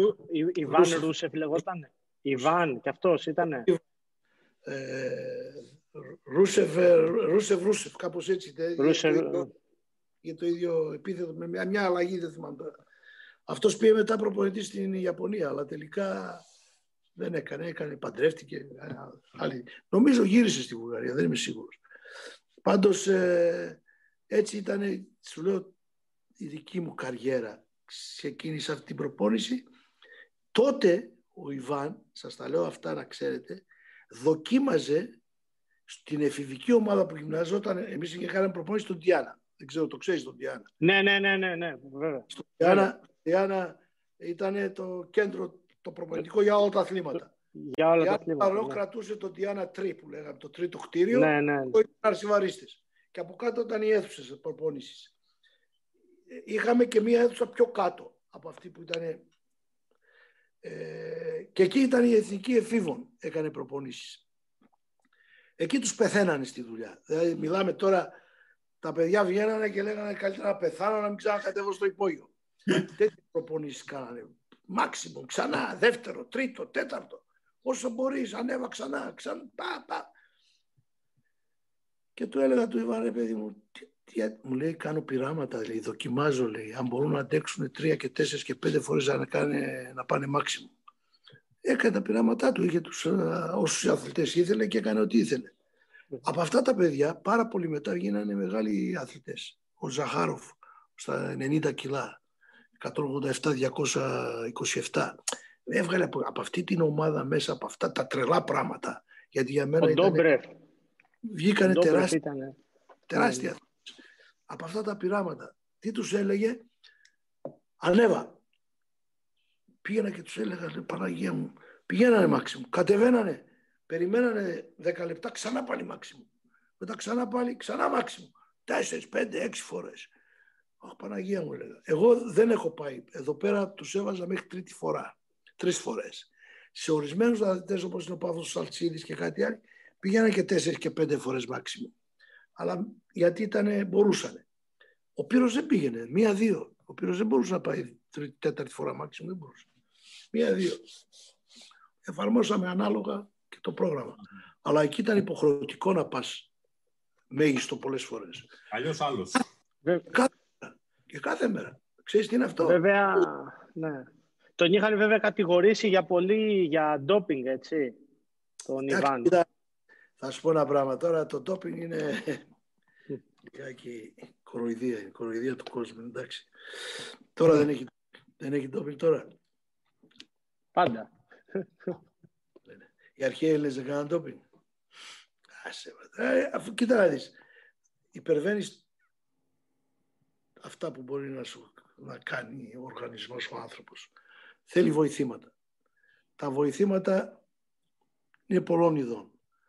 Αυτό που δουλεύανε πολύ τότε και, και δεν ήταν ντόπινα, μέχρι το 72 τα αναβολικά δεν ήταν σε λίστα ντόπινγκ. Να το ξέρετε αυτό στους Ολυμπιακούς Αγώνες δεν υπήρχαν ντόπινγκ αναβολικά στεροειδή. Το 73 δειλά-δειλά αρχίζαν να κάνουν κάποια ντόπινγκ για ντόπινγκ. Δηλαδή μέχρι το 73 όλοι οι αγώνες αυτά ήταν όλοι τους φορτωμένοι με φάρμακα. Παίρνανε διάναπο, παίρνανε εκείνα, παίρνανε... και εγώ δεν ξέρω τι παίρνανε. Όλοι τους, οι άθλητες όλοι. Δεν ήταν ντόπινγκ, δεν ήταν σε λίστα. Μετά που σιγά σιγά άρχισε να μπαίνει στη λίστα και να λένε Α, δεν κάνει, δεν κάνει. Ε, άρχισε το πρόβλημα το μεγάλο με τα ντόπινγκ. Ε, εγώ πιστεύω ότι και είχα πει κάποτε, είχα πει κάποτε, το ντόπινγκ πρέπει με άλλο τρόπο να πολεμηθεί. Αν θέλεις να πολεμήσεις το ντόπινγκ, έτσι κι αλλιώς όλες οι χώρες κάνουν κάπινγκ, κάνουν προετοιμασία. Έτσι. Πριν από παγκόσμιο, πανευρωπαϊκό, Ολυμπιακούς. Κάνεις προετοιμασία. Σε κάθε ήπειρο να έχεις ένα ή δύο κέντρα που θα είναι της Παγκόσμιας Ομοσπονδίας αυτά τα κέντρα. Προπονητικά κέντρα. Και θα λέει πόσοι άντρες θα πάνε από την Ελλάδα; Πέντε, έξι, εφτά θα πάνε στο παγκόσμιο. Θα έρθετε εδώ. Τι κλεφτά θα χαλάγεις εκεί στο κάμπ που θα κάνεις στην Ελλάδα; Πέντε δραχμές. Θα τα δώσεις εδώ. Θα μαζέψεις όλες τις ομάδες σε δύο μεγάλα κέντρα στην Ευρώπη, δύο στην Αμερική, τρία, ανάλογα τον πληθυσμό που έχεις στο άθλημά σου, στην Αφρική, στο για τελευταίο μήνα υποχρεωτικά να είσαι εκεί. Και εκεί θα κάνεις τα τόπικ σου, θα πάρουν όλοι τα ίδια πράγματα, τις ίδιες πρωτεΐνες, τα ίδια βιταμίνες, όλα, όλα, όλα και θα παραγωνιστούν. Τότε θα είναι καθαροί όλοι και ο καλύτερος θα κερδίσει τίμια και ωραία. Αν είναι ο άλλος ο Αμερικάνος, ο Ρώσος, ο Κινέζος και τα λοιπά, είναι στην πατρίδα του, εγώ πάει λέει το ντόπινγκ. Και εκεί που πάει το ντόπινγκ. Που οι Αμερικάνοι δεν ελέγχονται. Και να ελέγξουν τι χάνουν και τι δεν κάνουν και πώς καθαρίζουν και τι κάνουν. Δηλαδή έχουν τέτοια βιοχημία, τέτοια εργοστάσια που, που λέμε δουλεύουν για αυτό το πράγμα ε, που δεν μπορείς να βγάλεις άκρη. Θέλεις να βγάλεις, κάνε αυτό. Εγώ το έκανα πρόταση κάτω. Γιατί; Υποχρεωτικά όλοι πριν τους Ολυμπιακούς θα πάτε σε αυτά τα κέντρα. Και από αυτά τα κέντρα θα πάτε στους Ολυμπιακούς. Και όταν πας στους Ολυμπιακούς και εκεί θα κάνεις ντόπι. Μόλις μπεις στο χωριό. Και τότε θα πω εγώ, μπράβο, το καθαρίσα. Ναι. Κύριε Χρήστο, εγώ θα ήθελα να ακούσω από εσάς, από τις τόσες ιστορίες και από αυτά που έχετε βιώσει και έχετε δει, θέλω μία ιστορία ή ένα περιστατικό που σας έχει μείνει. Πολύ έντονα όμως. Αυτό που μου έχει μείνει, παιδιά, πάρα πάρα πάρα πολύ και δεν θα το ξεχάσω ποτέ στη ζωή μου, είναι δύο πράγματα. Η μία η συνέντευξη στην Κίνα όταν κερδίσαμε την Κίνα, που οι Κινέζοι τρελαθήκαν οι δημοσιογράφοι όλοι και ρωτάγανε πράγματα απίθανα σε μένα. Είχα τον Τάσο τον Παπαχρήστο και αυτός έφυγε ε, για να κάνει τη μετάφραση στα αγγλικά, γιατί τα δικά μου αγγλικά δεν είναι τόσο καλά. Ε, καταλαβαίνω 10, μιλάω 3, καταλαβαίνεις τώρα. Και είχα μαζί μου τον Τάσο και με ρωτάγανε απίθανα πράγματα και αναγκάζομαι να λέω ψέματα. Γιατί τι να πω στους Κινέζους που μου λέγανε πώς μας κερδίσατε εσείς. Ήρθατε εδώ με 10 αθλητές και πήρατε την πρωτιά και εμείς έχουμε 5.000 αθλητές που είναι εισάξιοι και τα λοιπά και τα λοιπά και τι να έλεγα κι εγώ. Έλεγα και εμείς έχουμε αυτά, έχουμε εκείνα, έχουμε κλιμάκια, έχουμε εκείνο, έχουμε αυτά. Ένα ήταν μου είναι αυτό που αναγκάστηκα να πω παραμύθια που κατά βάθος γνωρίζουν την αλήθεια αλλά έβαλα λίγο, λίγο έτσι, το κάλυψα με ένα ωραίο χαρτί το, το θέμα. Ε, τι να πω, ότι είμαστε μόνο 11 αθλητές τότε καλοί και αυτοί οι 11 είναι, αντέξανε 10 χρόνια να είναι πρωταθλητές κόσμου. ε, εντάξει, και το άλλο ήταν το, μες στην Αθήνα το 99 στο Παγκόσμιο Πρωτάθλημα. Που προπονητής δεν ανεβαίνει ποτέ στο βάθρο. Το ξέρετε αυτό. Ναι, όταν ναι, ναι. κερδίζει ο αθλητής του. Ε, για πρώτη φορά δώσανε άδεια η Παγκόσμια Ομοσπονδία, ο Άγιαν και η παρέα του να με ανεβάσουν στο, στο, βάθρο.